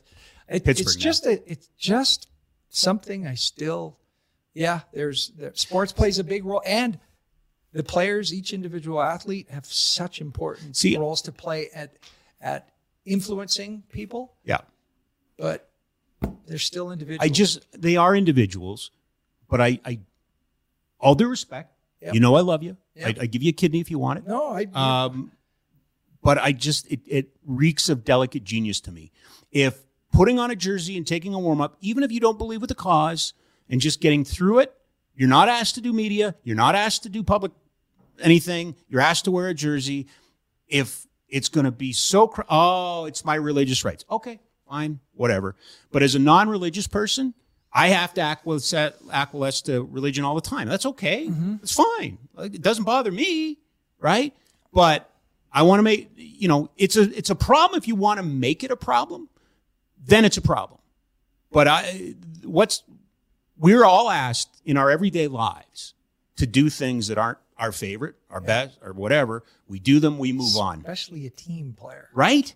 Especially a team player. So if that is going to be such a distraction to you that it's going to impact your uh, performance, we've got bigger issues. And I go back to the delicate genius thing. If, if- and but if this guy truly believes, because of his Right. the beliefs that he grew up was a Russian Orthodox uh, child, and through his whole, whole life, that he's, and of course it's so against that. Yeah. Then he's trying to be true to himself. He's trying to be true to himself. Sure. At the same time, because he's thinking everything. I, I know. Again, I don't agree with. no, no, don't I understand. I understand what you're saying. He's trying to be true to himself I understand what and you're saying. so are the other guys in the room saying, "I'm trying to be true to myself because I want." I want to honestly, I'm less. Of, I'm honestly less offended with that because you know he's he's citing He's his beliefs, something. right? I'm more upset with the Rangers who went all the way down and then Trouba said, "No, we're not doing it." Yeah. I have, and that that's that's you know again we're all yeah. I, this is why we're having this conversation because everybody else is afraid to have this conversation because we can't have this conversation and your side or my side is going to piss off people. The bottom line to me, in as far as I am concerned, Yep. is sport is too valuable a tool. The athletes are too valuable not to have the profile. To say, Perry, we'll do it on an off day, or we'll do it here, or we'll do it there, does not have the same impact. I also, and I would go back to Kaepernick because that's where this whole debate really came from, right? And you, you know that was really the political, the the biggest politicalization of in modern times. in modern times, right? Except that at the same time, um, there was millions and millions and millions of dollars being handed out to NFL teams by the military to honor the military. Yeah. That the, the New England Patriots were charging the U.S. military full freight to honor, and um, you know, so we're okay with that. We're okay with charging the military to honor the military. but this guy who got his advice from a Green Beret takes a knee and we're crapping all over him. By the way, nobody would have seen it unless a reporter reported it. Yeah. Right? You know, and it does beg that question about the role of of to me it's polit- not so much politics as the, the the social role in sport. And that's why I wanted to have this conversation with you because I I it is not I am not right for maybe 50% of this audience. You're not right for maybe the other No. 50%. But I want to hear I want to hear you. I want to understand you. I and, still, and and, that's where it's it's easy for me because it's I like the purity of the game. yep. And before and after, fine. Uh, a little in between, fine. But I just want to keep the purity of why I watch sports. But I, I I think you can. I think um you know it- again once it gets started, my my fear, like a lot of stuff, is once it gets started, then it's like whether which I loved what the NHL did with the jerseys on. No, no advertising on jerseys for the longest time, right? They kept the purity of the jerseys without a bunch of Sure. patches all over Right. because they know that they look down in Europe at all the European teams and every available. Dude, you were a you were a rookie, and we were having that. Yeah. Oh my God, they're they're going to bring the European ads Yes, over, and- right? and, you know, if you were the leading scorer, you had to wear a yellow jersey, and your team was wearing red. I, I So- I just happened to do a morning show on the radio uh, when they said, "Oh, you can put them on the helmets," and a text line blows up. This is where I'm not going to watch hockey anymore. it's you don't notice it. It- You don't notice no. it. If you want to be mad, you will be mad. Yeah. If you want to be upset about something, you will be upset. I will say this: the proudest achievement that I've had in the last five years was working with Dr. Tyler White and Siksika Health on the Every Child Matters game, the jersey, and what that became. And you have to look beyond the announcements, the singing, the dancing, and understand that there was a lot of information shared there. There was a lot of resources shared there. Um, to me, that's impactful. Yeah. The fact that Siksika Health played a huge role in allowing the Calgary Hitmen to play during the COVID uh, bubble, they played a large role in that. Tsuut'ina played a large role in that. Um, that to me is the the benefit, the the, the result of standing up and saying we we want to give you an opportunity. We want to let people learn about your culture. We want people to come in Yeah. here with a smile. I told you yesterday. Uh, the coolest thing I've ever seen at the Dome was a round dance in the second intermission. And That is where, very cool. Where we completely had a round dance going around the entire Mm-hmm. concourse, and that was all smiles and fun and everything. But people got an idea, got, they got exposed to it. They learned a little bit more about the culture. If you're so inclined, you will chase the information. Right. That to me is what I'm looking for. What I'm looking for is a incredible looking Black History Month jersey being worn as a game jersey and not just as a here it is as a practice jersey, right? Um, at the same token, I want to see a Star Wars jersey, right? Like, or I want to see, a, or I want to see a Ted, uh, uh, something for the uh, Children's Hospital, Yeah. or I want to see um, a Peter Marr jersey, right? Like, you know, I want us to get. What- and, and I guess it would get right back to because you were there in in the, in that organization on the business side trying to create revenue. What just on pure because ultimately I, I always go back to professional sports about winning and making money. They got to make money because you got about making million- money. It's about winning. You got You have it backwards. Okay, make money. There you go. Because they got otherwise, why are they in it? The ownership Correct. want they, they're going. What am I doing here? Otherwise, And that's why I respect your opinion because you did say it's a for me as a player, it's about winning. you're trying right? to keep your job, and Right. you know you'll keep your job longer if the team wins. If I buy a franchise and I bring a team, Rob Kerr buys a franchise and brings a team to Calgary, it's about making the community better. yeah. My Stanley Cups, my Memorial Cups, my Grey Cups are off the ice and off the field. Right. Always have been. Yeah. Now, having said that, And you've been very good at that. by the way. Well, having said that, I also know that to get the requisite attention, to make the requisite impact, you've got to be good enough that people care. The yin Yes, and the yang. you do. The yin and the yang, right? You do. Because you, you know, if you're 0 and 82 and you're saving puppies, nobody cares. Oh, I when I was with the San Jose Sharks for those Right. first two years, and we were the worst team in the league by far. I was going on community uh, visits to all over the place, and I'd show up, and it was crickets, and it was uncomfortable, Mm-hmm. and it was people looking past you to go, "What the hell are you doing here? Yeah. Who are you? Yeah. What is that jersey? Are you guys the swimming team? Like, it, it was." So you, when you, as a player, you got to care about winning because you know that right now, hundred million dollar payroll, that's a lot of revenue's got to be generated to pay for that payroll alone, just on the, on the team payroll. And if we're going to have, if if if Murray Edwards uh, heard a pitch from you that if there were 41 different jerseys made, he would you know be able to pay more on on salaries too. Oh, and by the way, it also does a lot for the community stuff. I'm I probably would it would probably happen, but I don't know if that. That's why I was asking you. You were there.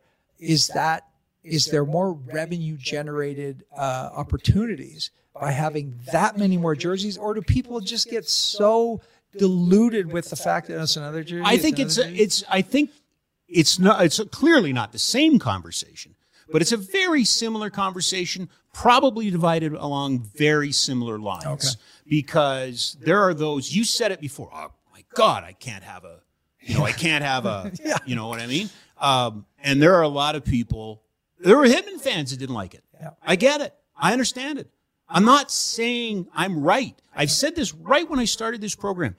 I want people to listen to this show for information, not affirmation. Yeah. But please do not confuse facts and my opinion because they're very rarely the same Yeah. thing. And right? There's which we talk about before.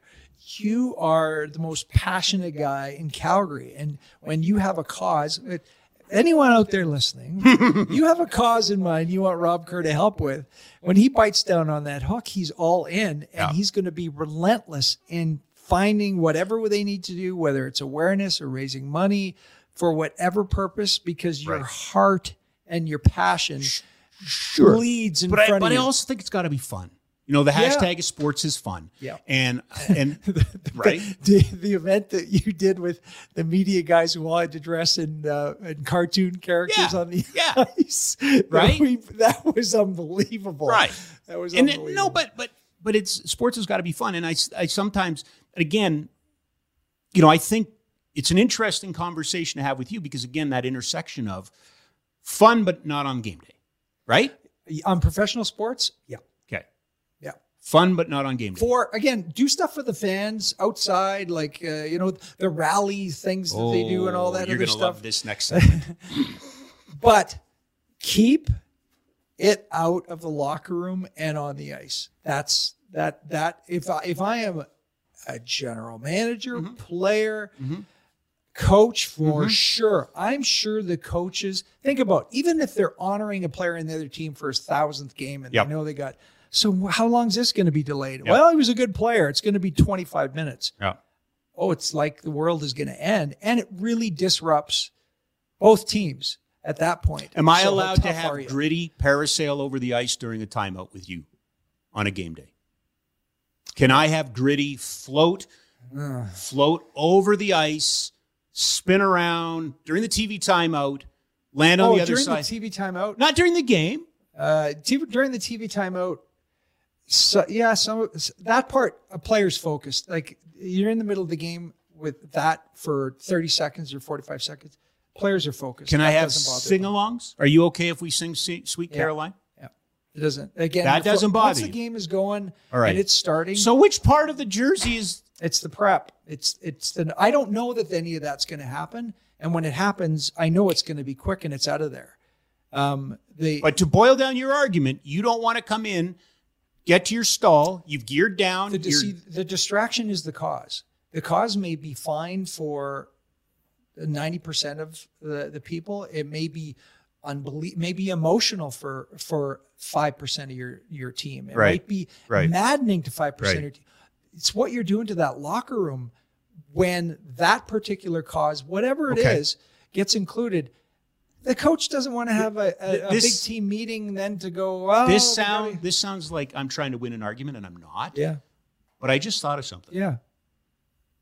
So back in my old radio days, when we did the shows at the golf courses, Yeah. I should have just not gone. How come? I hate golf. Yeah. It was distracting to me. Well, I'm a professional. Well, That's what I got to do. I got to do a sports show, but I'm at a golf and I don't like golf. But this te- the teams have I'm, an and option. by the way, I don't mind The- golf. I'm the, just making the teams have an option. What's they that? Do, the, to do it or not to do it. The teams that will decide whether to distract or not distract. This is or the, first time coaches this has happened. to distract. or These are not the distract. this is the first time this has happened. Or at least the first time it's ever become public. There there was there have not in the past. What again? It comes back to, and unfortunately, I, I've seen it already a little bit on on some of the texting here. Is we do live in a fractured society. Oh, There is God, an, yeah. un- And an uh, angry- an angry, angry- society, and an us versus them society. And I'm trying to live in a society that live and let live. If you don't impact me, if you're not have, you know, go ahead. It does not bother me. It and you know, please feel free to to you know to to, to practice your religion as you see fit. I'm not part of it, so leave me out of it, right? And and all of that. And it's an this is an inclusive show. It's it has to be. We have to do a better job of listening to each other. We have to do a better job of giving each other space. We also have to understand our journeys, right? We have to understand our journeys. And that's why I appreciate the perspective you put on it, Perry, because I never looked at it from the player. I always looked at it from the cause, the marketer, the fan, all of these things, and it checks all those boxes. But you've made the case from a player's perspective that it's a distraction. And every time I try to poke a hole in there, you've been able to just go seal it. back. Right. Well, the, and And and we'll, we'll go back again to if you're owning a team, unless it's just play money, you want to make money number one, and you got to win number two, and the other stuff are nothing but distractions. That's how come it's no, no, no, no, no, no most of the time. Unless wait, that's a marketing opportunity. Okay, we'll do that, or that's a community uh, initiative that doesn't distract because this coach and, and I know we're getting right we're almost we're getting close to why we've ripped through I I know. through two hours. Don't worry about it. Um, Tyler's the only Tyler's the only guy we got to worry about. I, I um we have I forget what the heck I was talking about. You no, I don't even remember now. but it was good. It was, It was a very good. it was a very good I'm, argument. I'm you know I'm going to see right after this. What's that? Who lives close? Who's- Colin Patterson. yes, Patter. Yeah, he lives over here. he's a couple blocks away. I'm gonna go see him. Well, you could bring this conversation up, see what he thinks. Yes, there you go. Right. Uh, oodle noodle. So, would it bother you um, if we took a superhero player in a K trainer, so a, a device that they could skate with, and brought them out with the, the flag and had them line up at the blue line with you when the anthem was being See, played? I'd love all I I as per, personally, I love No, I, that's not what I'm asking you. I'm asking you as the player because you have brought to the attention that Mm-hmm. Yeah. our Uh, job no, is as to a win. player, I, I as a player, I am. I I'm speaking. I'm really more speaking from that team aspect. You're worried about the distractions for certain people, and you don't know who that dis- who's going to be distracted or motivated. Right. And sometimes that motivated part is why the coaches or managers are going, "Yeah, bring them in there." Okay. It, it's it's it's purely a lot of this is per, on game days. It's selfishness. It's hundred percent selfishness. Yeah. Is it going to help us win? Yeah. That's the only thing that they care about. If it's going to even take one aote away from the ability to win, You're gonna you'll see you'll segment. see pushback. You're going to love this next segment. I'm telling you right now. Uh, we are in the Oodle Noodle Studios. Uh, we bring the heat. Try their butter chicken mac and cheese, their kung pao noodles, their Bangkok pad thai classic, and they've got vegetarian gluten friendly options. Pick up and delivery, two locations 1244 17th Avenue Southwest, 105 Main Street North in Airdrie. It's the final mile here this afternoon. A couple things before we go home. Um, I gave a reading assignment. So this is the second show in a row Oh, yeah. that I throw out a reading assignment. Um, I think there's some great articles out there. I want to draw attention to them, and I, and I think you know people are kind of looking for this. So today's is the Athletic's NHL 99. There's a long one, by the way, because there's 99 long form interviews to I read. I loved how they they didn't they redu- uh, release ten each time. Mm-hmm. That was so cool the way they did that. I love that. Yeah. Project uh, ranking the greatest players in modern NHL history. So if I'm giving out a reading assignment, what do you think about the idea? Because I want some sort of interaction here. Do you think on Friday that I should give the good listeners of, of this stream and the podcast a homework assignment? Sure. Should I post it on the website and go, here's two or three things that we've talked about this week. Yeah. Give me your feedback Love on it. this. Is that the way? Should I be giving homework for I- this I- program? I- Because I, don't think there's any homework on the barn burner. I'd like I'd like to say that I miss homework because I don't. Yeah, yeah, yeah, yeah. But maybe this kind of maybe call it something else. Not a homework. What what do you call it? Well, remember we did the. Um, this came up on my LinkedIn a little while ago. Remember when we did the GM plans? Oh yeah. Like that was the most screwed up idea that was that turned out the best thing we've ever done, sort of thing. But I love the idea of of giving some opportunity to our listeners to participate in what we're doing. Yeah. And I just I think the best way might be rather than looking for a quick tweet text or something like that. Maybe you know every Friday put a little homework on the. That's I mean, I like I agree with you. Maybe it needs good. a different name, but put it Different on the website, share it on social, and then you have Project. a project, a weekend project, and then you have till Monday's show to get it back to me, and then Monday and Wednesday I can Are you kind going to grade the papers? I'm going to grade the papers. That's what I'm saying. Maybe it's homework. All right. Um, before we go home today, do you know who the Savannah Bananas are? You were telling me the other Yeah. day on the phone. I pray every morning at the altar of Jesse Cole, the owner, the founder of the Savannah Bananas, who I believe is the modern day Walt Disney.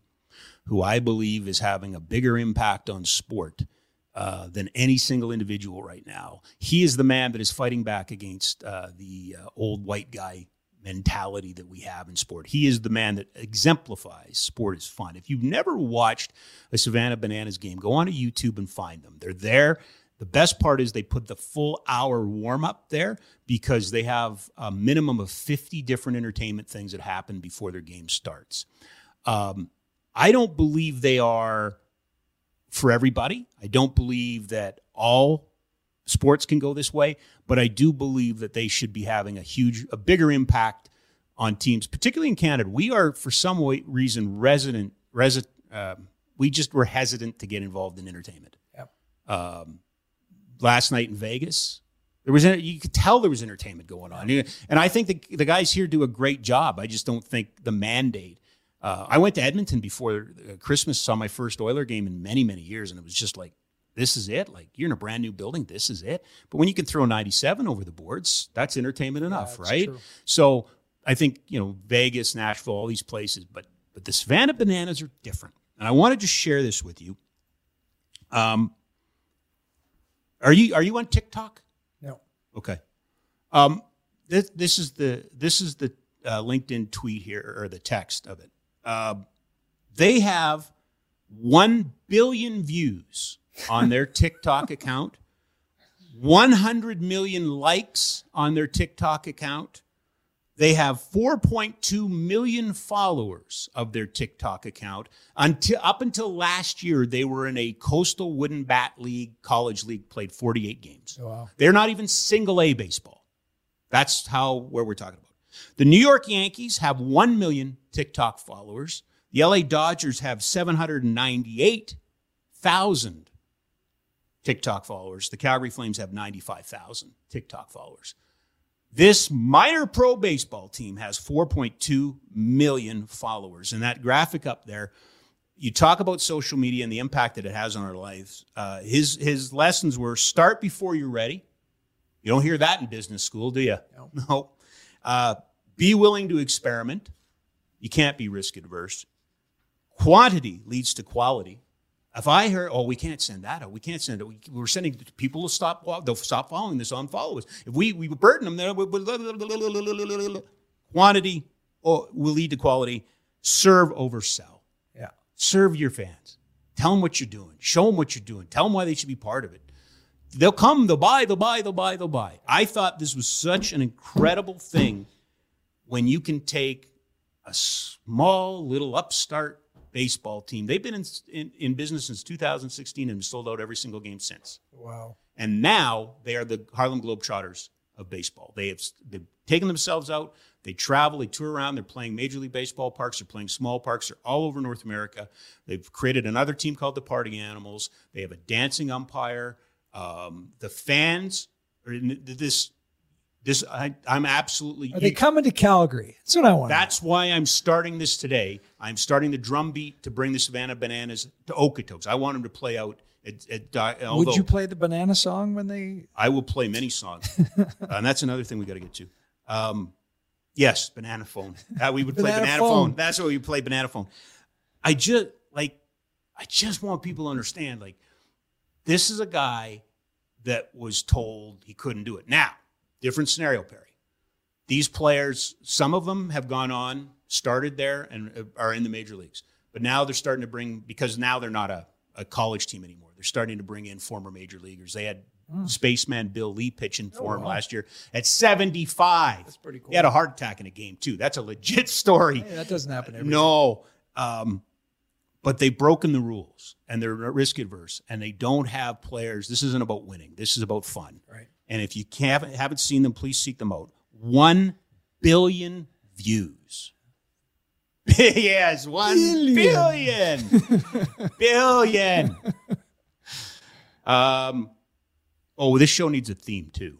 We were one week in, we don't have a theme. We're going to work on that. Okay. So, all righty. That's it. First three are in the books. That was fun. Thank you. Rip by. Yeah, it did. And and I I miss Eric because I was excited. I thought this is as close as I'm We'll, going to get to we'll, seeing him. we'll get that figured out and we'll get you back in, on one of his visits and That's everything awesome. like that. Yeah. Uh, coming up on Monday, Adam Seaborn uh, from Playmaker Capital and Ryan Pike, managing editor of Flames Nation, Calgary in Colorado. Uh, tomorrow night, right now, one point back of the Avs actually for the second wild card spot, and then the Flames are home uh, next week for a couple against uh, Boston and Toronto before the trade deadline. The trade deadline one day, uh, one day, one week away from today. Perry, always a pleasure. Tyler, thanks so much for your help. For you guys, it's nice to be back. We will see you. We'll see you next week. Thanks, everybody. Thanks for tuning in. Tired of ads barging into your favorite news podcasts?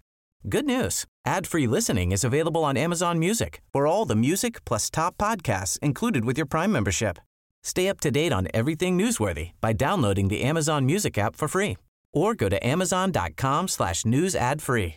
That's amazon.com slash news ad free to catch up on the latest episodes without the ads.